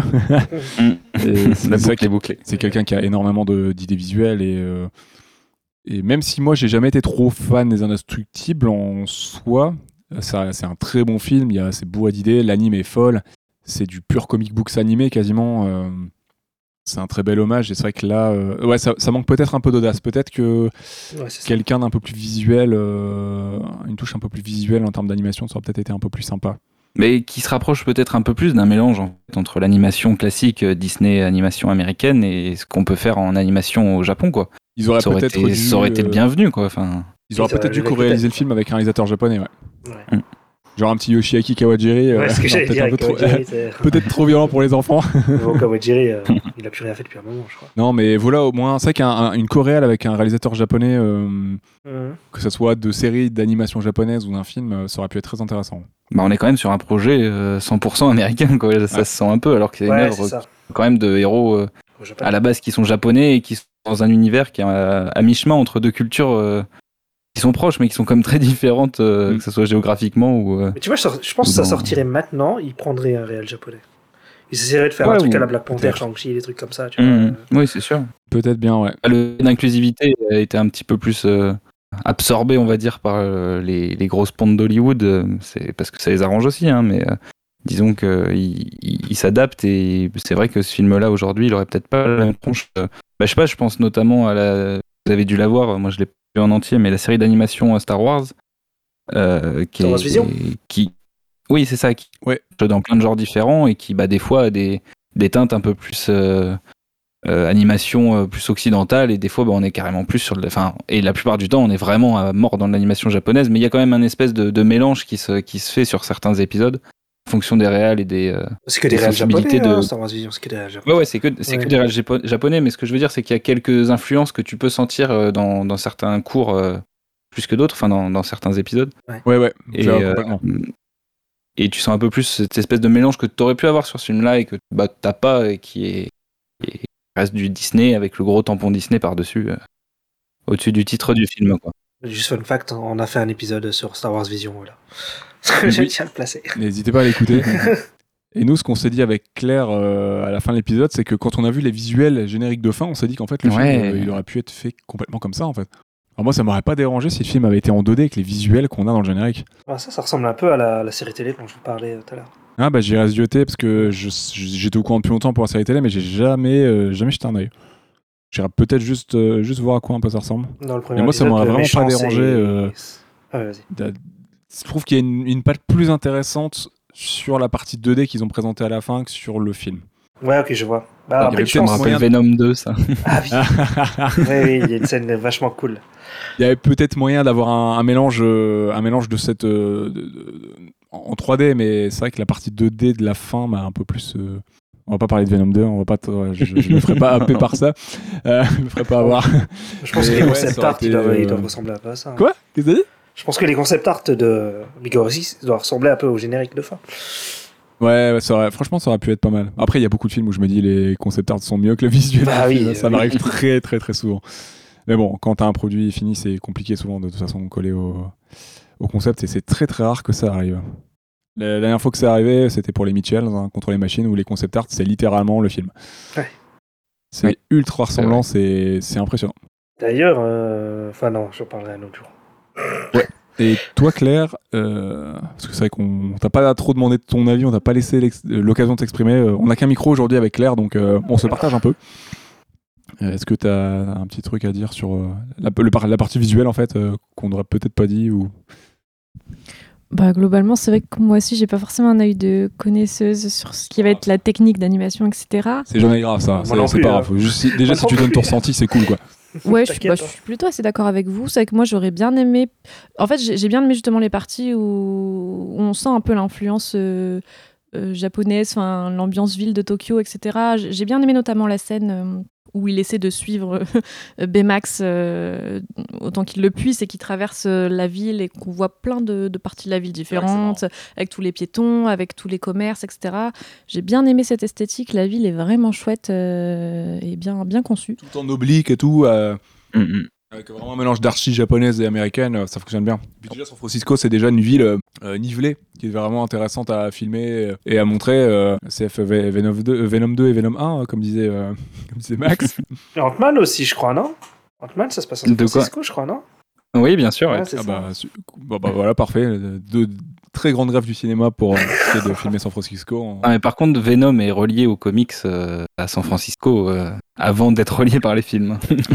oui, c'est vrai. je, tiens, je, je tiens à, euh, y mettre un point d'honneur. on, aurait, on aurait pu citer Bullet hein, comme film qui filme bien, dans lequel il y a une belle image de San Francisco, mais bon, c'est c'est peut-être un peu Mm. trop convenu et too much, hein, non? Et je suis en train de penser, euh, Is- euh, Ista, il y a bien Shang-Chi aussi. Ah bah oui, il est aussi à San Francisco, t'as raison. Oui, oui. Aïe. Bah, tu peux reprendre. Excusez-moi. Euh, bah non, mais globalement, voilà, c'est vrai que euh, je l'ai trouvé plutôt visuellement cool quand même. Je trouvais quand même ouais, qu'il se dénotait un petit peu des autres Disney, même si on est encore dans cette, euh, dans cette vague un petit peu bah, de ce qu'on a connu euh, visuellement parlant après euh, Réponse avec l'influence de Pixar, hein, je pense directement. Mais le fait d'avoir essayé voilà, de, de faire cette, cette sorte de, de ville hybride entre San Francisco et Tokyo, j'ai trouvé ça cool.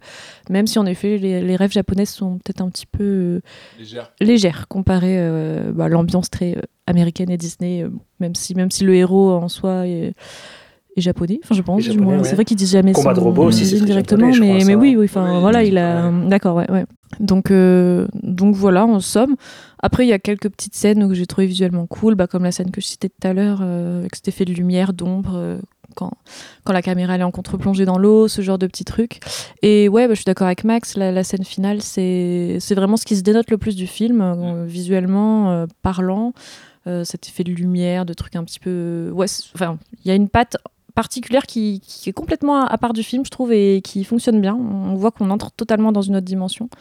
Et euh, mais pour revenir toujours un peu avec la comparaison avec Dragon, c'est rigolo parce que le film est sorti du coup 4 ans avant, en 2010, et pour autant, je trouve qu'il propose plus de choses. Euh, visuellement, il y a des petites scènes qui m'ont vraiment, vraiment marqué, comme la scène dont on avait parlé avec les dragons dans la grotte et tout. Enfin, il y a des trucs visuellement qui sont beaucoup plus impactants, même si on sent que le film avait moins de moyens peut-être euh, que celui-là, parce qu'on avait dit qu'ils avaient dû rusher un petit peu le truc en 15 mois, et, et finalement, ils montraient un peu que l'essentiel. Mais visuellement, je trouve qu'il proposait plus de choses, par exemple, que dans ce film-là. Euh, qui reste assez en effet convenu, même si c'est beau hein, visuellement, il y a rien qui, euh, Il y a qui qui me fasse quoi. dire genre euh, Ouais. qui m'étonne c'est ça à part la scène finale euh, mais il y a rien qui me fasse dire ah ce plan est cool enfin là là vraiment il y a une lumière qui me enfin Il y a rien ça reste assez, c'est moche, euh, tu vois. Enfin, il y a rien. non c'est ça vraiment je suis un peu neutre c'est ça ouais genre c'est joli mais ça me Mhm. voilà Je ça me procure pas plus de choses que ça c'est Ouais, Voilà. Ça manque de moments marquants, vraiment. euh. peut-être aussi ouais c'est vrai Mm. J'allais vous poser une question. Il est sorti Les Mondes de Ralph? C'est sorti avant ou après Big Hero 6 J'ai un doute là sur le coup. Euh, les Mondes de je crois que c'est Parce peut-être que 2012 la sortie du premier film. Ok, parce que j'y voyais aussi des, euh, des, des similitudes avec euh, l'animation de, des mondes de Ralph. J'ai une bêtise. Euh, non, non, j'ai une bêtise, c'est après. C'est après Bon, non, coup. 2012. Non, non. C'est 2012, je me suis pas trompé ouais, le premier, 2012, ouais. Ok. Donc euh, oui, bah en plus c'est Walt Disney, c'est vraiment c'est pas Pixar, c'est Walt Disney Bah, Animation. c'est ça, ouais, c'est pour ça. Et tu Oui, voyais des parallèles avec quoi, spécifiquement? Bah, euh, que ce soit en termes d'animation pure, où tu sens vraiment qu'ils sont sur les mêmes standards euh, pour Ouais, des ouais, univers qui sont pas similaires, mais disons qu'on on est quand même dans une culture avec. euh, Enfin, dans un univers avec une culture très geek, très pop, avec ouais. plein de, de trucs autour de ça. Et Et qui adapte certaines choses, même si Ralph, c'est pas une adaptation euh, littéralement parlante, C'est mais ça. ça. ça adapte Mm. des concepts qu'on connaît déjà bien. Exactement. Pour Dragon, justement, ça- enfin, on va pas refaire euh, le podcast du film, mais c'est peut-être juste parce que ils ont dû aller à l'essentiel en très peu de temps, alors que là, ils... Ouais, pardon, vas-y, finis. non, non, non, euh, tu, tu vas-y, je t'en prie, parle dans le micro.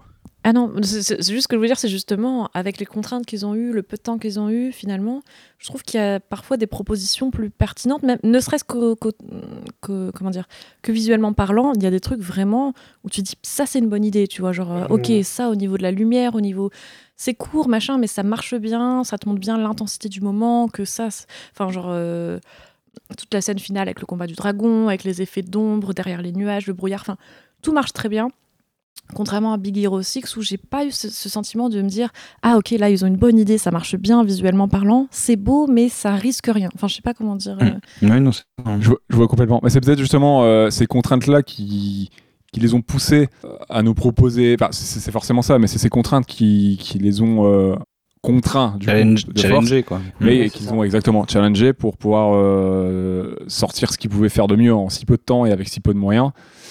Alors que peut-être que Big Hero 6 aurait mérité peut-être un peu plus de contraintes, s'ils en ont plus- eu peut-être pas les mêmes, euh, et qui puissent peut-être, euh, comment dire, peaufiner un peu plus, euh, je sais pas, affiner le scénar, ciseler le matériel, le matériau d'origine pour qu'on ait, on aurait peut-être eu quelque chose d'un peu plus fin et un peu plus abouti, où là on a quelque chose de plus. Parce que Ouais, j'ai l'impression que Dragon c'est un, un peu comme un ovni un peu dans l'écriture Oui. et dans les visuels, que ça soit chez DreamWorks ou dans les films d'animation de ces Akabila, parce que ça cible un peu les mêmes publics. Euh, Mm. Mais elle- enfin, là de mémoire pour ce genre de type de production américaine, euh, t'en as très peu quoi, de, Ouais, de parce ce genre-là aussi fine et tout quoi. Parce que quand tu regardes ce que sort DreamWorks à côté, Baby Boss et machin et tout, c'est nul, tu vois. Enfin, enfin, voilà quoi. Je veux dire, c'est ouais, c'est vraiment, ça a vraiment été un truc euh, à part, euh, un ovni comme tu dis. Tu parles même en termes d'impact, en fait. hein. C'est juste que. Regarde, moi qui suis fan de Marvel, je suis passé complètement à côté des, des Big Hero 6, alors Ouais. que Dragon, ça fait partie de mes films d'animation préférés sur ces, ces dernières années, quoi. Même un peu plus maintenant. Mais... Je pense que voilà, la qualité euh, significative derrière Dragon euh, est là et peut-être que des fois, même si c'est pas toujours facile pour les gens sur ce genre de projet, euh, je pense que les contraintes, ça leur a permis d'aboutir à quelque chose de vraiment marquant. Mm. Là où Big Hero 6, euh, on est sur un film peut-être qui aurait peut-être mérité un peu plus de contraintes ou Bah, moi, j'ai l'impression que Disney, quand ils ont fait euh, Réponse, ils ont trouvé une espèce de formule et qu'après ils l'appliquent à tous leurs films d'animation d'après, en fait. Euh, Enfin, c'est un peu l'impression que j'ai, tu vois. Enfin, tous leurs films d'après sont sympas, tu vois, mais euh, jamais ouf, en fait. Mais, mais je suis assez d'accord avec toi parce que c'est assez symptomatique dans le film. La plupart des clins d'œil, ils sont à quoi? Ils sont à la Reine des Neiges, alors que le film n'a rien à voir avec la Reine des Neiges. quoi. Tu sens, tu, tu sens que Disney est quand même très très très présent et fait, et fait en sorte que le film reste sur des rails Ouais, ouais, clairement. Sur lesquels ils ont envie qu'il reste. Quoi. Bah, de toute façon, depuis, euh, depuis leur premier succès, les films d'animation 3D, c'est Réponse en Ouais, c'est 2010. Mhm. Ouais, ouais. Et depuis, c'est. euh, Parce qu'en fait, ils ont fait La Princesse la Grenouille, ça a pas super bien fonctionné. Sur lesquels travaillaient d'ailleurs les deux réals de ce Oui. film-là. Ah, intéressant.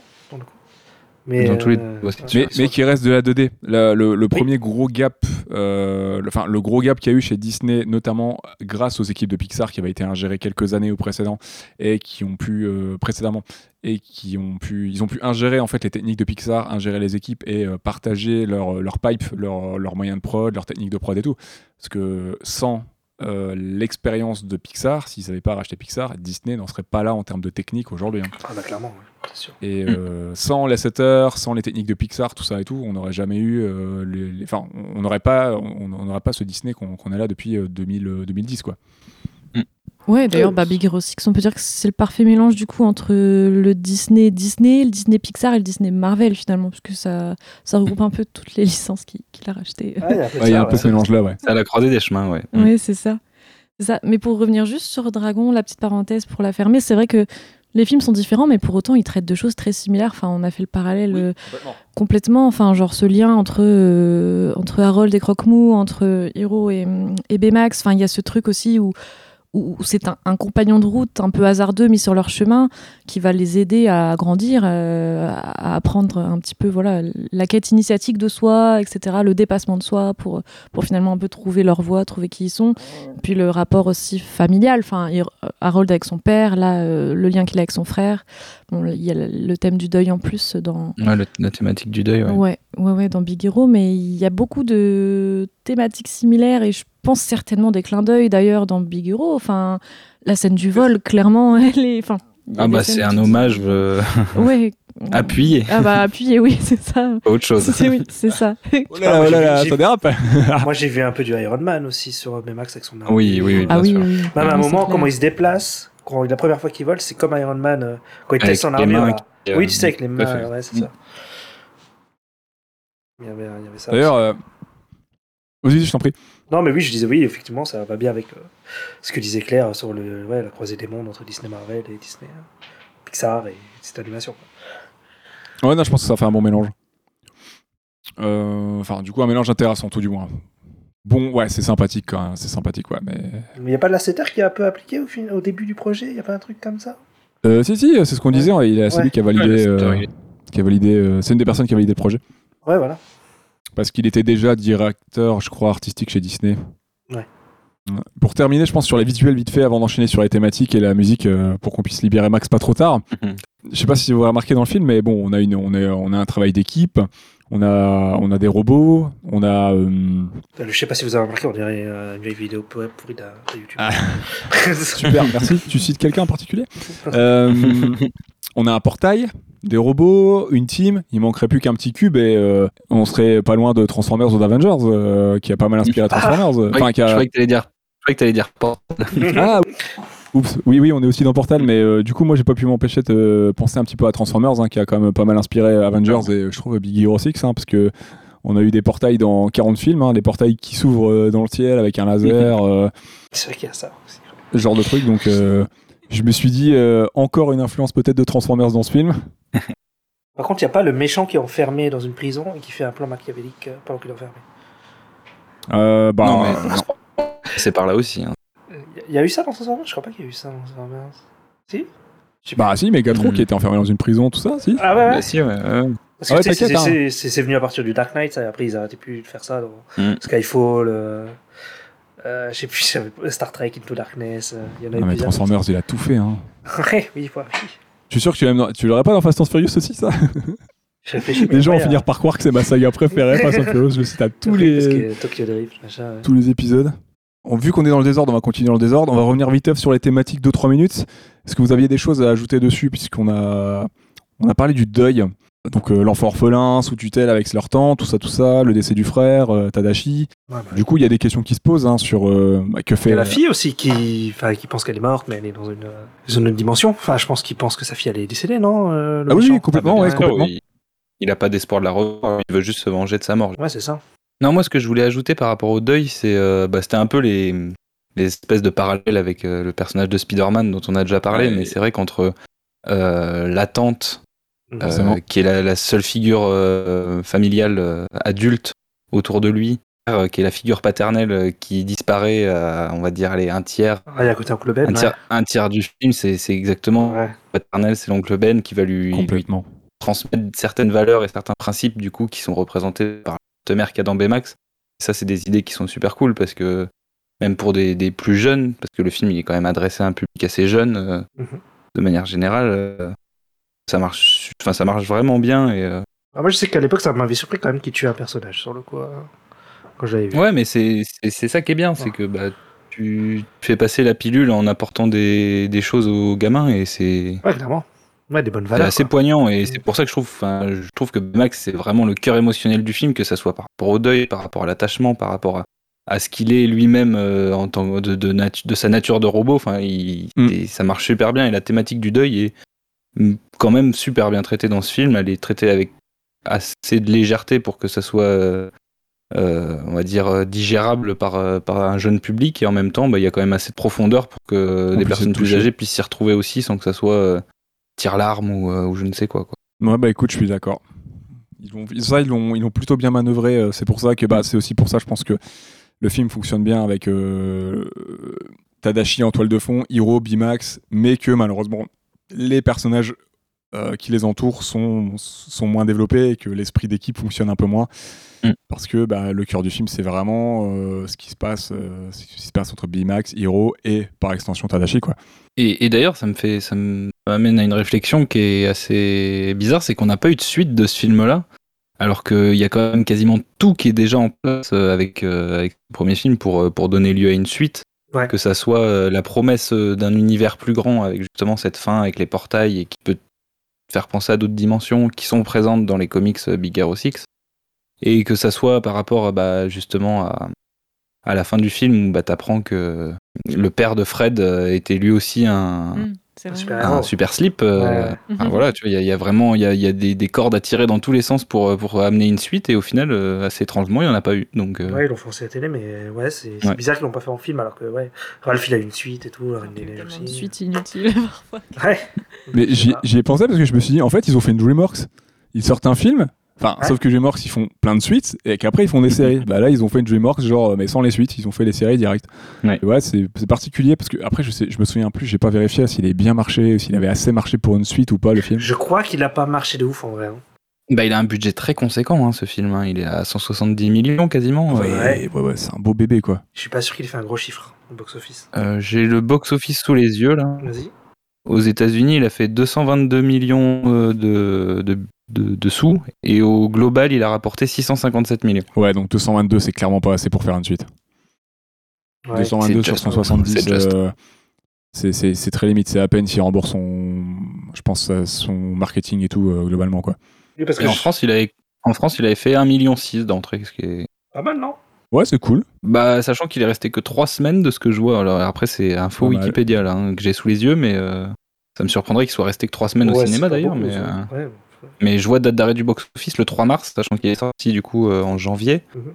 C'est euh, c'est assez court comme période d'exploitation et il a 1,6 million, donc ce qui est déjà pas mal pour la France en tout cas. Et au Japon, il avait fait 5 millions quand même. Ah, c'est c'est bien, c'est honorable. Ouais, ouais, carrément. Il a fait un gros score en Chine, j'ai l'impression. aussi. Sur Box Office Mojo, là, ils disent 83 millions, un truc comme ça. Alors ensuite, on a du coup, euh, on parlait de la mort, donc euh, après le, le deuil, on a une question d'héritage. C'était aussi un peu un thème de dragon. hein. Que faire après la mort de Tadashi, le venger? Est-ce qu'on reprend son dessin ou non? Ouais. Il y a la question de comment honorer sa mémoire qui va se poser. Ouais, Que bon. la question de l'héritage, euh, que faire avec, euh, avec que faire avec Baymax, que, que penserait de Tadashi des, des choix de, de Hiro. Oui, il n'y a pas de problématique. La question de, bah, même si elle se pose pas vraiment parce que ça sort de, un peu de nulle part, mais la question d'être un héros, que faire avec de grands pouvoirs, on voilà, on va reciter Spider-Man. Mm. Mais c'est pas, c'est pas trop posé ça comme question. Par contre, que faire, euh, que, que faire un petit peu si? Par contre, euh, est-ce que devenir un super héros ou pas, ça pas vraiment en fait. Ça arrive un peu comme un cheveu comme Oui, un c'est vraiment ce qu'on se disait en fin de film. C'est presque amené comme une résolution en fait, qu'ils deviennent des super-héros plus que comme un. Ouais, ce serait limite Comme une euh, problématique héros de base, en nous. fait. Finalement, ouais, c'est c'est pas. Je suis d'accord. oui, dans les thématiques, bah, il y avait aussi la, la thématique de la technologie et de la science. Finalement, euh, jusqu'où est capable d'aller l'homme et à quel point une même technologie peut être totalement à double tranchant finalement, euh, soit s'en servir pour faire entre guillemets le bien, la création, Mm. pour aider et supporter l'homme dans, dans la société, voilà tout ça, ou s'en servir pour faire le mal, servir des dessins beaucoup plus sombres, égoïstes, destructeurs, voire. Ouais, il n'est pas assez développé ce personnage-là, c'est ça le problème. Exactement. Bah oui, oui, oui. Mais par contre, je trouve que c'est un petit peu frustrant sur le, le cas du professeur euh, Callahan là, parce que t'apprends au début du film que c'est le mec dans cet univers qui a introduit les, les règles de la robotique. Et au final, bah, c'est le premier à les bafouer euh, sans qu'il y ait vraiment de, justification ou de... Enfin, si, il y a une justification, mais disons que c'est pas montré.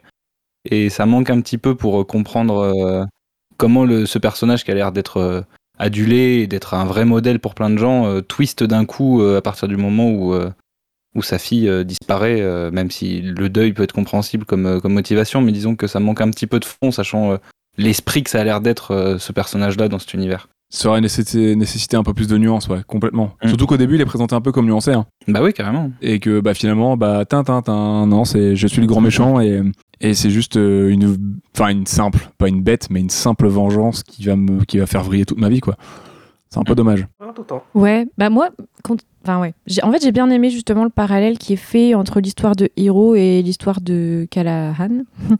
Euh, justement, à quel point la perte d'un être, d'un être proche, l'épreuve du deuil, ça peut être vécu totalement différemment, entre guillemets, là où, C'est vrai aussi, ouais. là où Callahan se fait totalement dévorer par sa colère et ses envies de vengeance.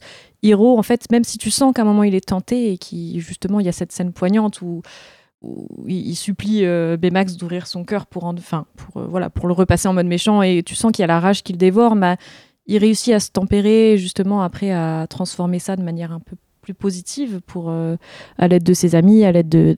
C'est bon là Je suis assez proche du micro. Euh, pour, euh, enfin voilà, ces émotions négatives se transforment en émotions plus positives pour l'aider à aller de l'avant. Là où Callahan, au contraire, se fait totalement dévorer euh, par cette, ces émotions négatives qui, qui le pourrissent en fait jusqu'à un tel point où en effet il va bafouer une, enfin, voilà, l'éthique, la morale, tout ce qu'on veut. Lui qui paraissait si droit dans ses pompes, en effet. Mais je trouve ça intéressant parce que justement au début on le voit comme une figure. Comme vous dites, très très respectable, voilà, de la robotique. Il a l'air, euh, il a l'air à cheval sur, euh, enfin, voilà, d'incarner vraiment vraiment cette figure euh, un peu d'autorité respectable, de référence dans le Ouais, milieu. figure morale, ouais. Exactement. Qui fait le jour à la nuit, un petit peu euh, comme il a défini les règles. Ouais, voilà. Mais je trouve c'est intéressant parce qu'on dirait qu'il a attendu un peu depuis la mort de sa, enfin, la mort supposée de sa fille, ce moment où il trouverait peut-être ce, ce déclencheur, cette technologie qui pourrait le, permettre de se venger. Et quand il découvre le projet de Hiro, on a l'impression que c'est là que le basculement se fait finalement et qui que ces, émotions sombres qui, on se doute, ne l'ont Ouais. pas vraiment quitté, bah, ressurgissent parce qu'il dit ah j'ai un moyen de venger ma fille et que et que là bah il part totalement en vrille. Et j'ai bien aimé ce déclencheur finalement parce que je me dis bah pourquoi pas en fait? Pourquoi pas quelqu'un qui au final avait réussi peut-être à du moins en apparence à gérer son deuil? Ben il suffit d'un petit élément déclencheur un- une petite perche euh, tendue pour dire et regarde peut-être là ta vengeance elle peut être assouvie pour qu'il se dise ah bah ouais j'y vais et, et en fait tomber dans dans le mal entre guillemets Ouais. mais euh, Mais je, voilà. je suis complètement, je suis complètement d'accord avec toi. Mais par contre, j'ai une autre frustration par rapport à ce personnage-là, c'est quand même sa scène de fin, sa toute dernière scène où on le voit à l'écran, où tu le vois juste euh, dans le, la, la scène est assez jolie en termes de, de mise en scène avec la la- l'ambulance où tu vois sa fille, sa fille partir à travers le, le reflet de, de la vitre dans laquelle il est dans la voiture de police. Mais j'aurais aimé, tu vois, qu'il ait au moins un mot, Une réaction ou quelque chose. On le voit juste avec un visage un peu apeuré, en, mode euh, je- ma fille est sauvée, mais au final, genre, euh, enfin, au moins que lui conscientise qu'il a fait le mauvais choix ou qu'il a fait des erreurs, mais là, au final, il est juste euh, emmené par la police et point barre. C'est tout. Il n'y a pas, il y a pas un mot, pas une explication, rien. Mais vu que c'est pas une surprise euh, que ce soit le grand méchant, parce qu'il y a à peu près quatre persos présentés dans le film, autres que les, euh, autres que les héros. Mais tu peux croire que c'est- le Elon Musk à la- à- au, au méchant. Comme... Ouais, mais tu le sais au bout de. Enfin, tu, tu te doutes que c'est pas lui. Ouais, mais tu vois, à la base, finalement. quand il te le présente, il te montre qu'il veut, qu'il veut choper la, la technologie des nanorobots et tout. Il faut quand même un peu essayer de te, te faire croire que c'est lui. Au, au bout de 20 minutes, tu sais très bien que c'est pas lui. Enfin, tu- ils auraient peut-être dû développer plus, entre guillemets, en. Moins essayer de nous faire la surprise qui marche pas trop, je trouve. À Ouais. moins que si t'es un enfant, mais quand t'es adulte, je trouve qu'elle marche pas trop.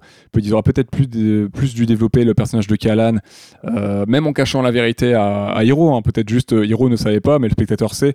Et peut-être développer un peu plus Mm. euh, ce que fait Callan dans l'ombre pour le spectateur, pour que nous on puisse un peu plus comprendre sa psyché, son développement, expliquer un peu plus ses motivations et pas juste euh, ah bah il y a les nanotechnologies qui sont là, je vrille en, en 3 secondes, hein, comme euh, après tout il y a une explosion Ouais, en 3 ouais. secondes, tout ça, enfin c'est très précipité toute cette partie-là. hein. L'élément euh, de perturbateur, j'ai l'impression qu'ils l'ont ils l'ont implémenté en dernière minute quoi. C'est c'est très vif et c'est très euh, c'est très soudain. Et peut-être que développer un peu plus Callan euh, dans sa méchanceté, dans ses méfaits, dans ses crimes, ça aurait peut-être été, peut-être, hein, je dis, c'est les grosses guillemets, on saura jamais, être, été peut-être un peu plus intéressant, y compris pour faire le parallèle Tu dont tu parles avec, euh, avec Hiro. Quoi. Ouais, bah je suis carrément d'accord. Enfin, en plus, moi j'ai tendance à quand même bien aimer les films où l'antagoniste il est bien développé parce que Ouais. je trouve ça toujours dommage de passer à côté. Enfin, comment dire, passer à côté de l'histoire de l'antagoniste et juste présenter un méchant comme étant le méchant pour pour faire un petit peu genre euh, voilà, il faut un adversaire au héros, mais c'est le héros qu'on va développer et finalement peu importe euh, qui s'affronte, euh, enfin qui est face à lui, genre tant qu'il est méchant pour être méchant. Enfin, je trouve ça un peu débile. Moi j'aime bien justement qu'il y a de la profondeur et que tu peux réussir justement à comprendre les mécanismes et la psychologie derrière derrière l'antagoniste.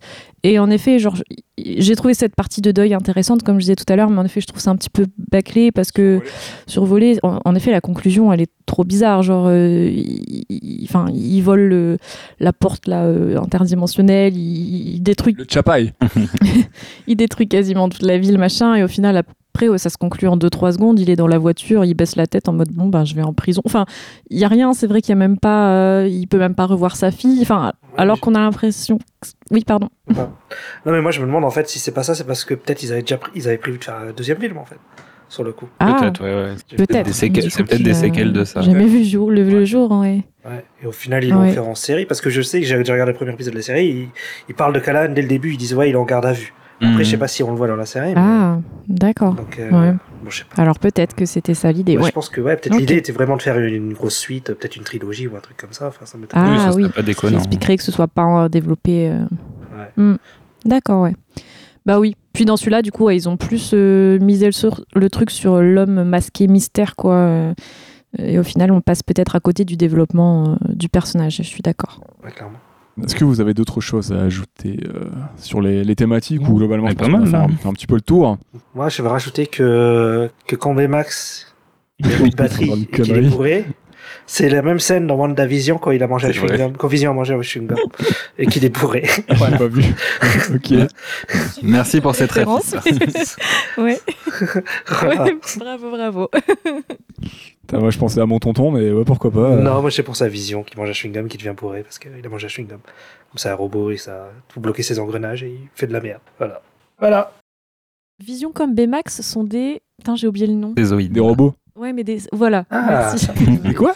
Des synthézoïdes. disait Max. Dans, dans le comics de base, c'est un synthézoïde aussi. Ouais. C'est quoi déjà un synthézoïde Bah, moi, je le comprends comme un être euh, qui est proche de la, physion, enfin, de la physionomie humaine, mais qui est, qui est artificiel en fait, quoi. Ah bah oui, oui, parce que. oui. Un être robotique de synthèse, voilà, c'est ce que je viens de trouver. euh. Ouais, ouais, parce que déjà Bimax, il aurait, il a. euh, Genre Android, ça marche pas. C'est autre chose. Je sais pas la Parce que différence. bah, parce que ça, c'est assez proche, parce que c'est assez proche d'Android, parce que et de un petit peu de cyborg finalement. Après ça se joue peut-être à peu de choses, hein, ou c'est peut-être un terme, un nouveau terme qu'ils ont fait exprès pour ça. Pour hein, moi. Cyborg, c'est un mec moitié humain, moitié robot, non? C'est ça. C'est plus un humain, coup, euh, tu vois, modifié ou un truc comme ça, Cyborg. Parce que du coup, le sergent, euh, le sergent euh, euh, dans Ghost in the Shell, du coup, ça serait aussi euh, peut-être un petit peu un synthézoïde alors. Ah, Ah. Robocop aussi alors. Ah, ah, on a ouvert une brèche là. Madame Jensen de Deus Ex aussi. Non, mais c'est une Oui. la différence exacte entre ce qu'est un synthézoïde. Mais je pense que synthézoïde, c'est quand même très propre à l'univers Marvel, j'ai l'impression. Ah, Bah, peut-être, c'est peut-être euh, ce qui se rapproche du cyborg ou de l'android chez Marvel. hein, leur oui. terme pour, euh, pour euh, englober tout ce qui est euh, robotique, euh, enfin des, des robots proches de l'être humain, enfin euh, qui, qui- qui sont inspirés de l'être humain, mais qui restent quand même artificiels dans leur, dans leur conception. Quoi. Ah, sympa. Parce que je, je connaissais pas ce terme-là pour euh, Vision, mais bon, moi, euh, les derniers comics de Vision que j'ai lus, c'était dans les années 70, donc ce terme existait pas. il, me semble, il me semble même que tu vois, un personnage comme Ultron est considéré comme étant un synthézoïde. Je ne veux pas dire de bêtises, mais il me semble. hein, euh. Non, il est considéré comme un androïde, visiblement, mais bon, les frontières ont l'air euh, fines. Ah, c'est mince. C'est peut-être le, aussi le, la ressemblance, c'est peut-être que- qu'elle soit euh, au niveau psyché ou de la conception Mm. neuronale, je sais pas euh, à quel point la ressemblance est proche aussi d'un humain, pas, que, pas seulement que physique peut-être. Comme Bimax, il a un peu l'âme et euh, le, le- le cerveau, l'IA, le, le contenant de ce qu'était le, le frère d'Hiro, Tadashi, c'est peut-être ça qui fait Mhm. qu'il est du coup Ouais, sûr. Bah, ça se rapprocherait un petit peu de la conception de vision avec euh, euh, le fait qu'il ait dans, dans vision, tu as une autre, enfin, une autre personne entre guillemets implantée à Ouais. l'intérieur. Quoi. Ouais, complètement. On, on serait sur, ouais, ouais, y a- sur en effet des, des conceptions Oui, similaires. surtout que ouais, Vision, c'est une IA aussi euh, dans un corps. euh, ouais. Il y a un côté un peu Baymax, quoi. Mais très très très humaine finalement, comme Bimax. Ouais, carrément. Bimax, quand il apprend les mots, là, quand il fait le, le, le- le hug et le, le, le, le- le point, le check et tout, là, euh, c'était drôle et moi ça me faisait penser à Terminator, c'est peut-être une ref aussi, là. Ah bah moi, je trouve que quand il a les yeux rouges et qu'il essaie de le buter, là, Ah bah, bien euh, sûr. c'est Terminator. Ah bah. hein. On est d'accord. Bah pour terminer, euh, on va faire un petit tour par la, la, la BO, qui est composée par Henry Jackman. Rien à voir avec euh, Hugh qui- Jackman. qui tu sais, euh, voilà. Ista, je savais que tu allais la faire. Pourtant, il a bossé sur les Non, mais- X-Men. Oui, il me semble, il me semble que Henry Jackman est Eh. assez connu, ouais, ouais, il me semble. Oui, oui, carrément. C'est un sacré gros nom. C'est l'espèce de doublure de, de Hans Zimmer en plus. Donc, euh, enfin, son homme de l'ombre, quoi. Il a bossé sur un- une chier de projets euh, liés aux super-héros, aux adaptations et tout, euh, les Kikas et compagnie, bah, X-Men, comme tu disais, en 2011, euh, le commencement, la First Class. Winter Soldier aussi, euh, Captain America. Ouais. Ah, c'est pas Silvestri Bah, il a bossé dessus en fait. C'est, tu sais, c'est les artistes professionnels quoi. Ah. Il a bossé aussi sur Civil War, il me semble. Enfin, il- Ouais, c'est pas forcément voilà les compositeurs. euh, Il y a pas forcément. Il y a des fois plusieurs compositeurs. Il y en a qui sont compositeurs arrangeurs. euh, Bah, je, je- je sais que pour, euh, pour Hans Zimmer, il fait vraiment tout ce qui est arrangement additionnel euh, sur quasiment, Ouais. quasiment tous ses projets, ou presque. Oui, je vois Pirates des Caraïbes, musique additionnelle, ouais. Mm. Ouais, il me semble. ouais. euh, mais comme c'est à la mode, il a aussi euh, il a aussi travaillé sur la musique de The Predator de Shane Black. Ah. Kong Skull Island. Et euh, pour te faire plaisir, et ça, j'ai grillé ça. Je me suis dit, vas-y, je vais les citer. Tu vas être content parce que ça fait partie de tes jeux, de ta licence de jeux favoris. Uncharted 4, euh, Thief- euh, Thief's End et Uncharted The Lost Legacy. Ok. Oh, Bah, en plus, la musique, le thème est vachement cool, hein, de Uncharted. super cool, ouais. Mm. Ouais. Moi, je la connais pas, mais comme toi, tu aimes beaucoup, je me suis dit que tu aurais peut-être. Ah, le thème, euh, il est incroyable, de Uncharted, je trouve. euh. Ouais. Je, je l'ai en tête, donc c'est que ça marche. Quoi. Ah, oui, si, si Ista, il a un thème en tête, c'est que c'est marquant, en effet. bah, j'ai aussi les Fallout Boys. Non, Voilà, non, bah, ça, tu- vas-y, tu- on, on sent que tu veux commencer. Qu'est-ce que tu as pensé de cette composition musicale et, et de, cette, euh, de cette ending euh, qui, euh, deux fois dans le film, ouais, c'est. Je dirais pas que c'est l'enfer, mais pas loin. Ouais, ouais. Non, mais en plus, moi, j'aime pas trop cette période des Fallout Boys. Donc, euh, je préférais quand ils faisaient de la pop punk à l'époque, que j'aimais bien. Mais là, c'est, c'est, ça devient de pire en pire, les Fallout Boys. euh, c'est plus possible. Quoi. Ah, Le mot est dit, donc tous les fans hardcore de Fallout Boys qui nous écoutent, désolé pour ces mots, je pense qu'il y en a beaucoup. Ah Bah, Ista, tu peux commencer. Qu'est-ce que tu en as pensé globalement de la musique euh, La vraie musique? De ce que tu veux, mais de la musique du film, globalement, euh, tu peux Oh, parler de ce que tu veux. Qu'est-ce que tu en as pensé? Ouais, écoute, euh, elle est fonctionnelle. En fait, elle est un peu à l'image du film, c'est-à-dire que ça fonctionne bien, mais c'est pas marquant de ouf, quoi. C'est, s'il y a des bons moments, il y a pendant le vol, il me semble que j'ai assez, là, j'ai pas mal. euh, Quelle est la musique Mais au final, c'est un peu comme dans Dragon, quoi. C'est sur le coup, c'est une musique qui, qui, s'envole, euh, enfin qui, qui te. Moi- Quoi? Pendant la scène de vol, moi, je sentais la musique de Dragons en même Ah ouais. temps parce que j'avais la musique de Dragons en tête. Ah oui, oui, c'est- oui. Tu peux la mettre, hein, ça, ça marche de ouf, ouais, c'est clair. Ça marcherait bien, ouais. Ouais. Mais ouais, je trouve que je trouve qu'elle est pas ouf, mais qu'elle est fonctionnelle, quoi. Ah, on va, on va finir sur, euh, sur un petit bémol alors, apparemment, euh, globalement pour la musique. Bah, je- ouais, c'est pas, pour moi, c'est pas le point fort du film. ouais. Euh, Max. J'ai un peu du même avis. euh, Pour, pour te dire, la, la seule, je suis, je suis très sensible à la musique dans les films. Et Ah. déjà, j'avais même pas fait gaffe qu'il y avait Fall Out Boy à la musique. ce, qui, ce, qui, ce qui veut dire que j'ai vraiment pas accroché avec la musique du film.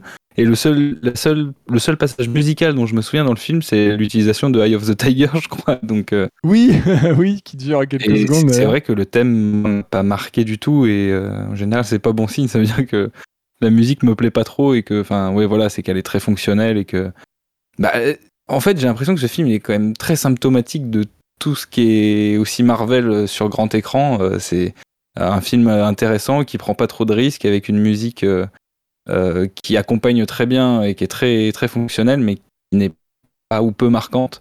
Et il Ouais. y a plein de petits symptômes dans ce film qui, qui rappellent les films Marvel aussi, mais euh, On peut même élargir ça à la formule un petit peu de toute façon de Disney Oui, de cette sûr, époque. hein, euh, Mm. euh, globalement, de toute façon, ça, il faut, il faut qu'on, ils ont défini un standard qui fonctionne.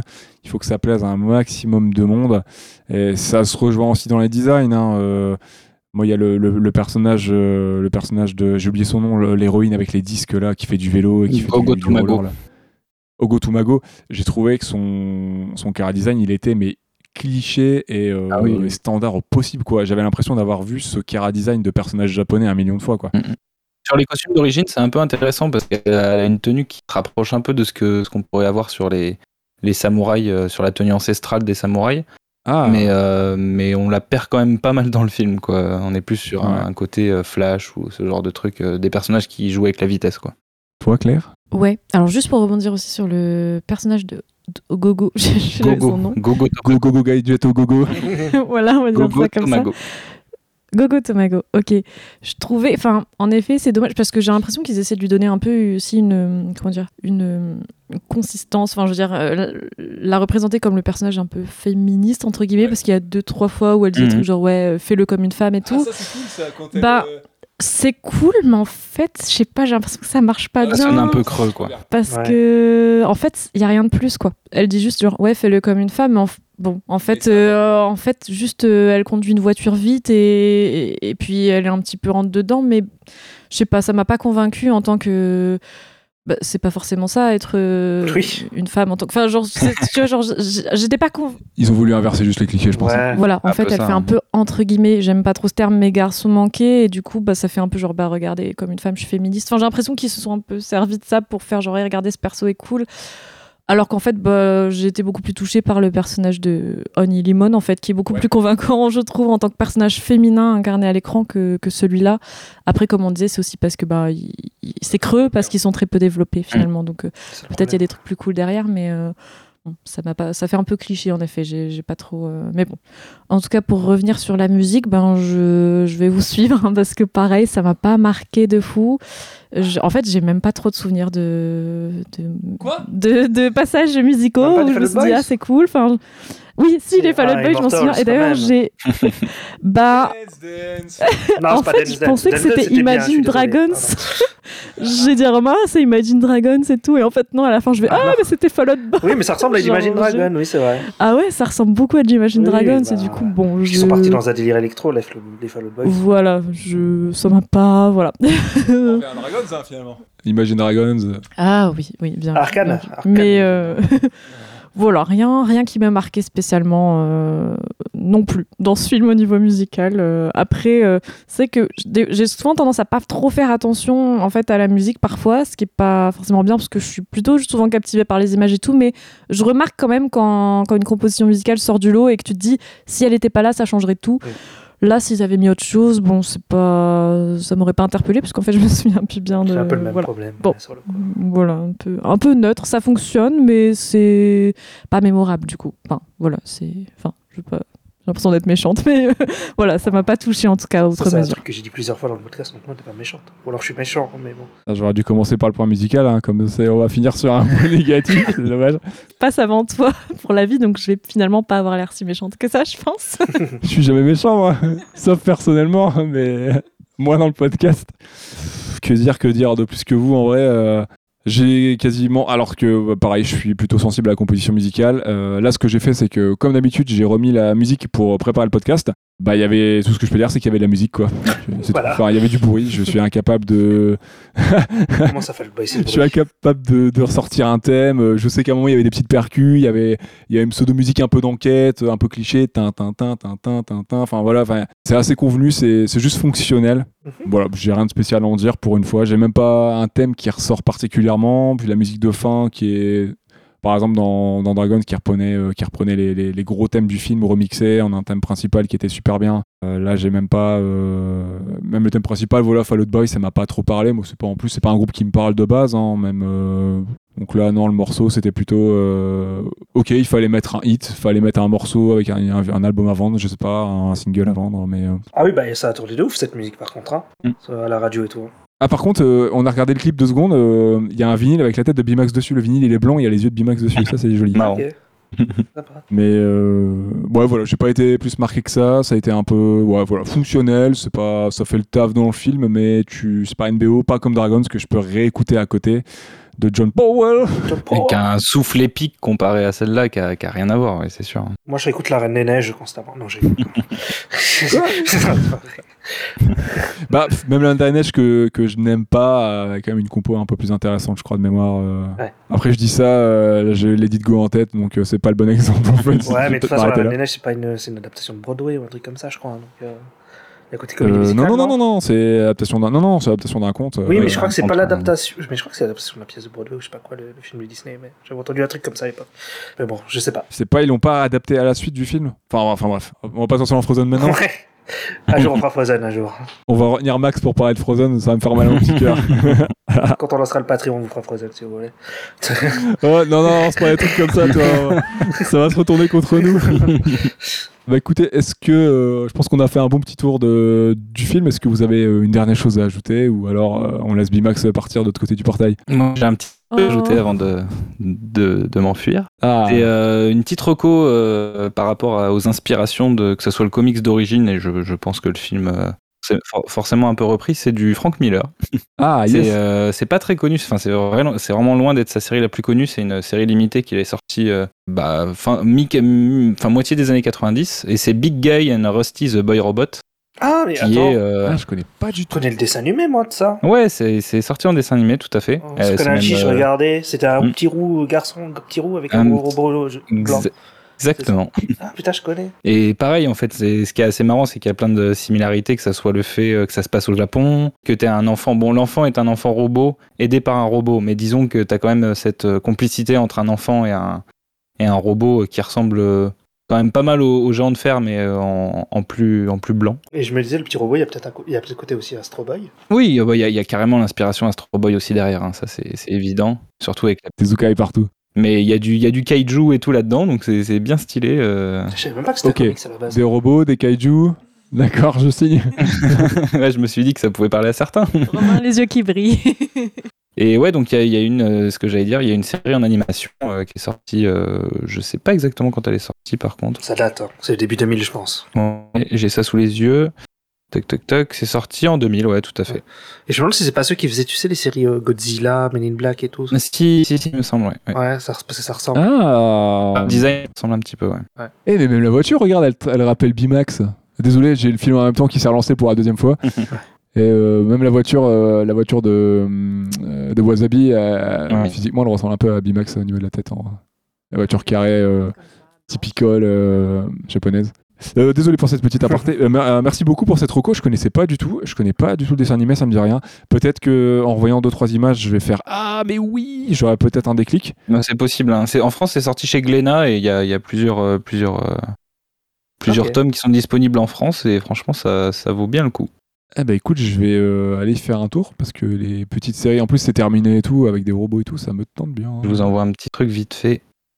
Ah, Et trop bien, bah pouvez voir plaisir. Une petite. euh, C'est juste la- la- une petite cover euh, que j'ai trouvé vite fait, mais pour te donner un petit avant-goût de ce que ça peut donner. Vas-y, on va cliquer tout de suite avant de conclure. Il y a du kaiju dinosauresque, euh, il y a tout ce qu'on aime.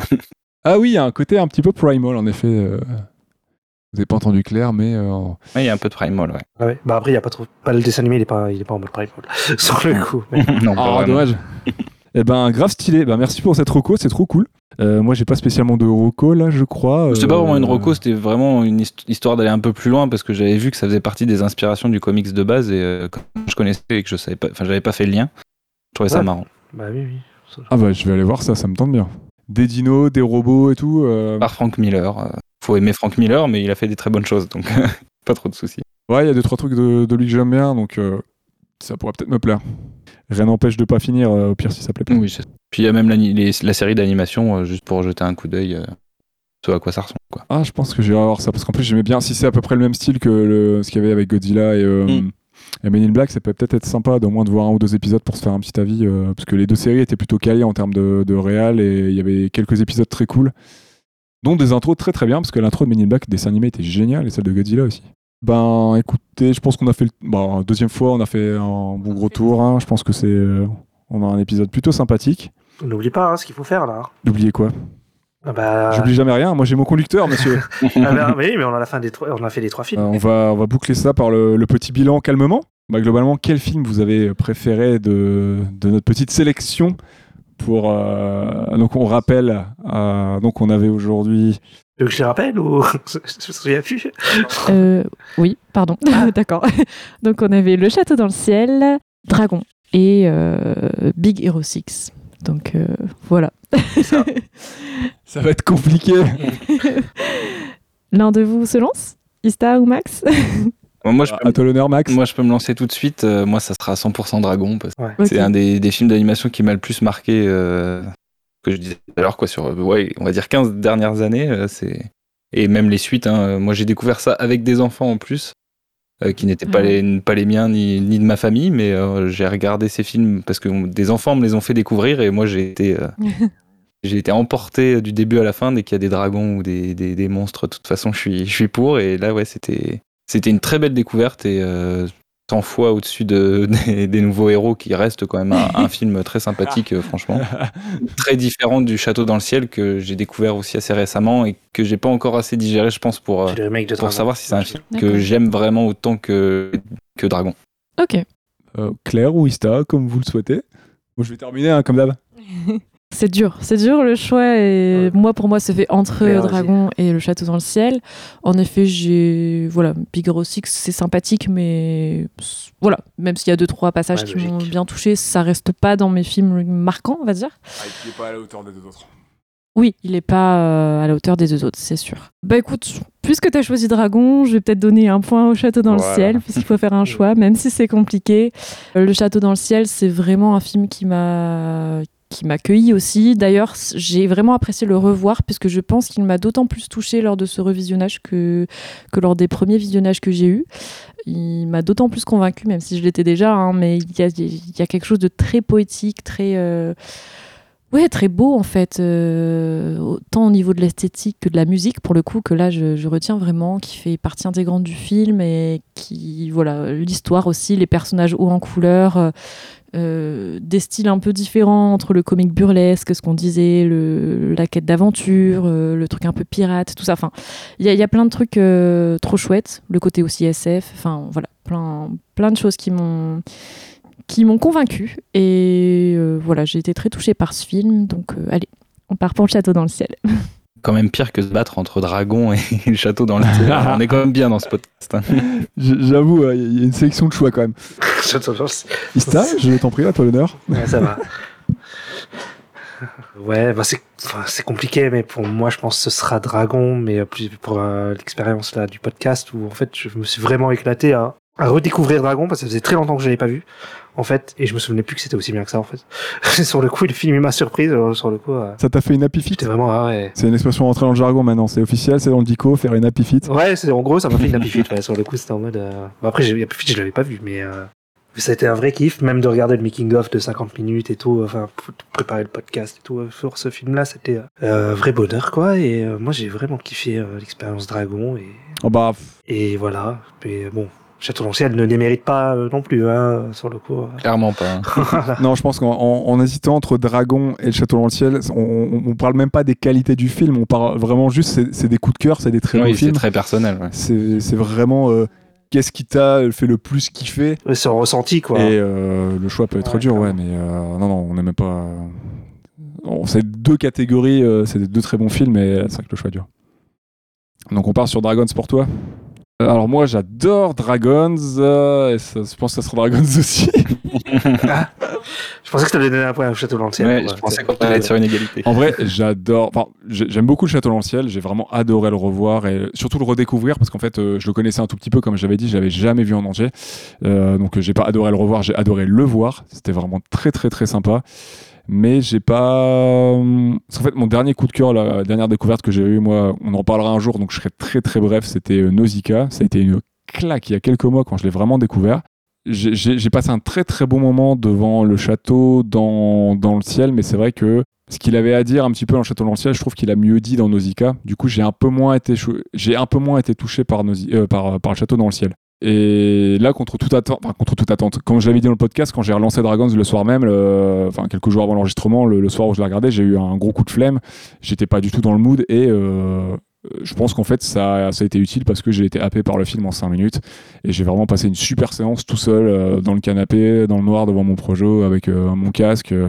Enfin, c'était, euh, j'étais vraiment dans ma bulle, ça m'a fait un plaisir fou et j'avais oublié à quel point ce film était, était vraiment bien, était vraiment bien écrit, prenant, touchant. Et ça a été, euh, c'était une très très bonne séance ciné pour moi, alone dans ma bulle, juste en moi et le film, euh, 100% intimiste. Et, euh, et j'ai vraiment, là c'est vraiment ma séance pure et euh, c'était, trop cool quoi. Donc euh, je vais choisir Dragons, même si j'aime beaucoup le taf de Miyazaki, j'aime beaucoup le, le château dans le ciel. euh. Là, en termes de ressenti euh, récemment, en termes de, de, de découverte et redécouverte pour le podcast, ouais, ça sera Dragons aussi. Contre toute attente, euh, je pensais que ça serait le château dans le ciel euh, complet. Et, euh, et non, finalement, en termes de ressenti, ça sera, ça aussi une happy fit un petit peu. euh. Et ça s'est senti sur votre épisode hein, que vous aviez été vraiment emballé par le revisionnage de Dragon. Vraiment? Ah oui, oui, clairement. C'était hyper agréable à, à écouter Ah ouais? parce que justement tu sentais qu'il y avait une, envie de partager l'amour qu'il y avait eu pour ce film. Ah mais c'était une, une surprise et une, une, et une nouvelle surprise. Hein. Je m'attendais Mhm. pas à... Je savais que le film était sympa, j'avais adoré à l'époque, mais après autant d'années, euh, j'ai toujours un petit peu de. Je me questionne toujours un petit peu sur est-ce que ça a repassé les années après autant de visionnage d'autres films, une, une maturité dans, dans la cinéphilie, un, autre, un nouveau regard, tu grandis, tu as vécu d'autres choses.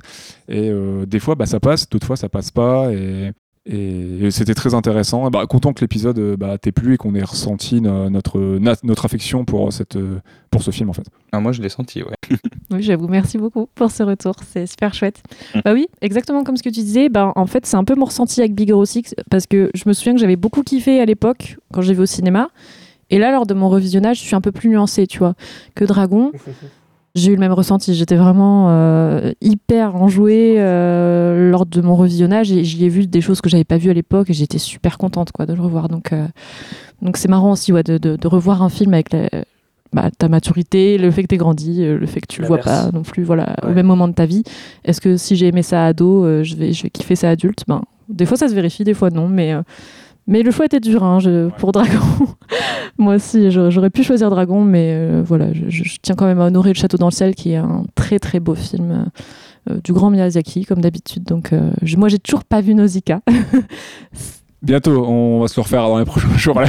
Ouais, ouais, ouais. Il, il- il tarderait euh, que. Enfin, il serait temps que je le voie finalement, parce que je pense les avoir quasiment tous vus, mais j'ai pas vu Nausicaa, qui est quand même un, un de ses grands chefs-d'œuvre. Donc euh, voilà. Mais Et il faut pas oublier que c'est vrai que bah, toi tu le sais Max, hein, euh, autant que nous, quand tu prépares un épisode, euh, c'est vrai que quand tu regardes un film ou même une série, quand tu dois préparer un épisode de podcast, tu, tu- tu gardes en tête que tu dois l'analyser, euh, euh, tu vas devoir dire des choses dessus.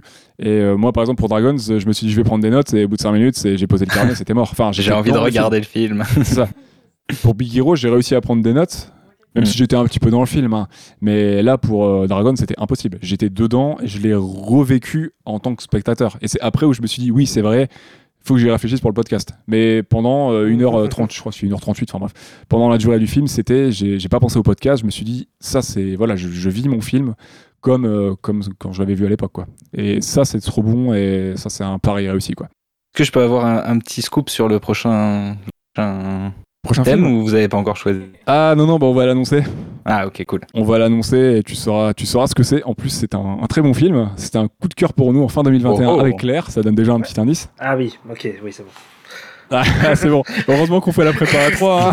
Mais non, mais par contre, les trois films, je sais pas exactement c'est quoi, parce qu'on n'a pas arrêté de changer, mais sur le coup. euh, Euh, bah, si, on a tranché récemment, mais on, on, on les, on les redonnera en off. euh, comme ça, Max, il pourra avoir la, la oui, sélection. mais et je vois, je ça, vois c'est quel le prochain. Si tu veux prendre de l'avance, Max, comme ça, euh, Cool. tu pourras voir les films. je me souvenais pas non plus, hein, Ista, du Ah bah, premier film euh, qu'on traitait dans la thématique. Je sais pas si on l'avait vraiment dit en fait. Je suis le seul à avoir une mémoire assis, c'est trop bien. Euh, au fait, tu me dois 500, Claire- 500 euros, Claire, euh, tu, tu te souviens Euh, Alors, bah, écoutez, merci de nous avoir écoutés. N'hésitez pas à vous abonner sur euh, nos différents réseaux sociaux. Est-ce que tu peux nous les rappeler, Ista, s'il te plaît? Oui, alors, attends, d'a- d'abord, Max, on peut peut-être te retrouver quelque part, non. T'inquiète, euh, je n'ai pas oublié Ah, Maxou, ok. euh, t'en fais pas. Non, bah sinon, on est sur. moi, j'ai euh, pas oublié. Ah, ok. On est sur euh, Instagram et Twitter, euh, at StopMotionPod. Et n'hésitez pas à nous mettre 5 étoiles sur Apple Podcast, Spotify. euh, ça nous aidera pour le référencement et ça nous dit un petit peu si vous avez kiffé ou pas l'émission et, et on sait un peu à quoi s'en tenir. Le prochain thème, avant de se dire au revoir et dire au revoir à notre invité, donc il va s'intituler Quand la musique est bonne. Et euh, on va partir sur. euh, je te laisse annoncer le film, Claire? T'as plus le nom du réel Ah. Bah, je le dirai, c'est pas grave. Alors c'est le film Belle et Romain va annoncer le nom du réel. C'est de Mamoru Soda. Belle de Mamoru Soda. ouais. Donc, euh, film sorti en fin 2021 Mm. que j'encourage les gens à voir. C'est euh, c'est très sympa. Ça parle notamment de, bah, de musique, de réseaux sociaux, de notre rapport à la technologie connectée. Et c'est fait, avec, euh, c'est fait avec de la finesse et c'est très très beau. Et ça revisite le conte de la Belle et la Bête. C'est pour ça que ça s'appelle Belle. Voilà. Moi, je l'ai toujours pas vu, donc euh, vous l'avez vu, mais moi, je Bah, vu. moi, il était dans ma liste des trucs à voir et je ne l'ai toujours pas vu non plus, mais c'était dans les radars. Et ben écoute, euh, si tu peux le voir, c'est très très très sympa et c'était une très très belle découverte pour nous deux. Non, c'est prêt. Max, où est-ce qu'on peut te retrouver Et avant tout ça, merci de nous avoir accompagnés durant cet épisode. C'était très cool de te retrouver parmi nous. C'était très très sympa de partager ça avec toi. Bah, merci de m'avoir réinvité aussi.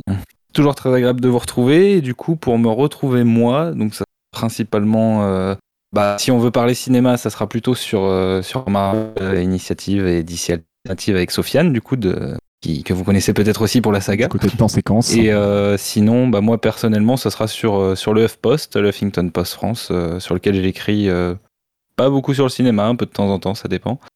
Et sinon, bah, sur Twitter, at Max Birken, mais je suis pas très actif depuis quelques années sur Twitter, je me suis un peu retiré du game. Ok. Bah, tu me diras, nous, on on n'est pas hyper actifs non plus. Il faudrait que des fois qu'on le soit un peu plus. Mais n'hésitez pas à nous rejoindre sur Twitter, euh, à laisser des petits messages, tout ça. N'hésitez pas euh, à lire ce que fait Max à aller écouter euh, ce qui est fait du côté de du côté du coup de, plan séquence. Ils, ils font des super retours sur euh, bah, diverses séries et divers films liés à Marvel et DC. et c'est toujours super sympa d'avoir leur retour avec, avec Sofiane et c'est toujours aussi marrant d'avoir leurs avis. Dernièrement, vous aviez fait Thor, le dernier Thor, et vous êtes sur euh, certaines séries Marvel aussi. Oui, bah dernièrement on avait fait quoi? On a fait euh, Moon Knight et Miss Marvel, et là on attaque euh, au mois d'août euh, She-Hulk, du coup, euh, la, la future. La future série Marvel, et sinon au cinéma, ça sera Black Panther, je pense. hein. Il y a peut-être euh, des choses avant, mais. Et peut-être Morbius pour les, Ouais, les- j'allais les très- dire. les- pour les fans. Ah. Morbius arrive, euh, c'est c'est prévu. Black Adam, non? Ne vous inquiétez pas. Parce Ah, que les Morbius. Zoos euh, vont pas t'attendre, enfin, sont en train d'attendre, hein, ils vont pas, ils vont pas te louper hein, si tu oublies Morbius. Ah, je pense je une- C'est pas oublié, c'est très compliqué à mettre en. Parce que la fandom de, Morbius est énorme. Ah oui. It's Time. N'hésitez pas à faire un petit tour du côté d'Ultimates, notre émission qui parle de séries d'animation. Elle reviendra très très bientôt avec, euh, je sais plus si on avait annoncé la dernière fois. Si, je ce qu'on crois. faire. Si, si, il me semble. Avec Violet Evergarden, dispo sur Netflix. Euh, donc ça, ça revient très bientôt, ainsi que bah, la nouvelle thématique. Donc euh, je la rappelle, hein, plus vite, euh, non pas plus vite que la musique, c'est quand la musique est bonne, pardon. Plus vite que la musique, je crois qu'on l'a déjà fait en plus. La référence Jean-Jacques Goldman, quand même. non, mais c'est un thème qu'on a fait, je crois, plus vite que la musique, non? Euh, oui, oui, on l'a déjà fait, c'est pour ça. euh, Je vais peut-être pas, trop recycler non plus. hein, les gens ils vont finir par le voir. Euh, Merci de nous avoir écoutés. Prenez soin de vos robots et on se dit à très vite. Et ouais, à bientôt. Salut, salut. Salut. Ciao, ciao. Salut C'est vrai que j'ai pas fait ma, vague, ma, ma, ma vanne tout à l'heure, mais euh, est-ce que Bimax euh, et Transformers, ça ferait pas euh, My- My- Michael, euh, Ben Max. Michael Baymax Ouais, ça y est un peu ça. hein. J'espère que c'est l'outro de l'épisode. Ouais, bah vas-y, on va la garder.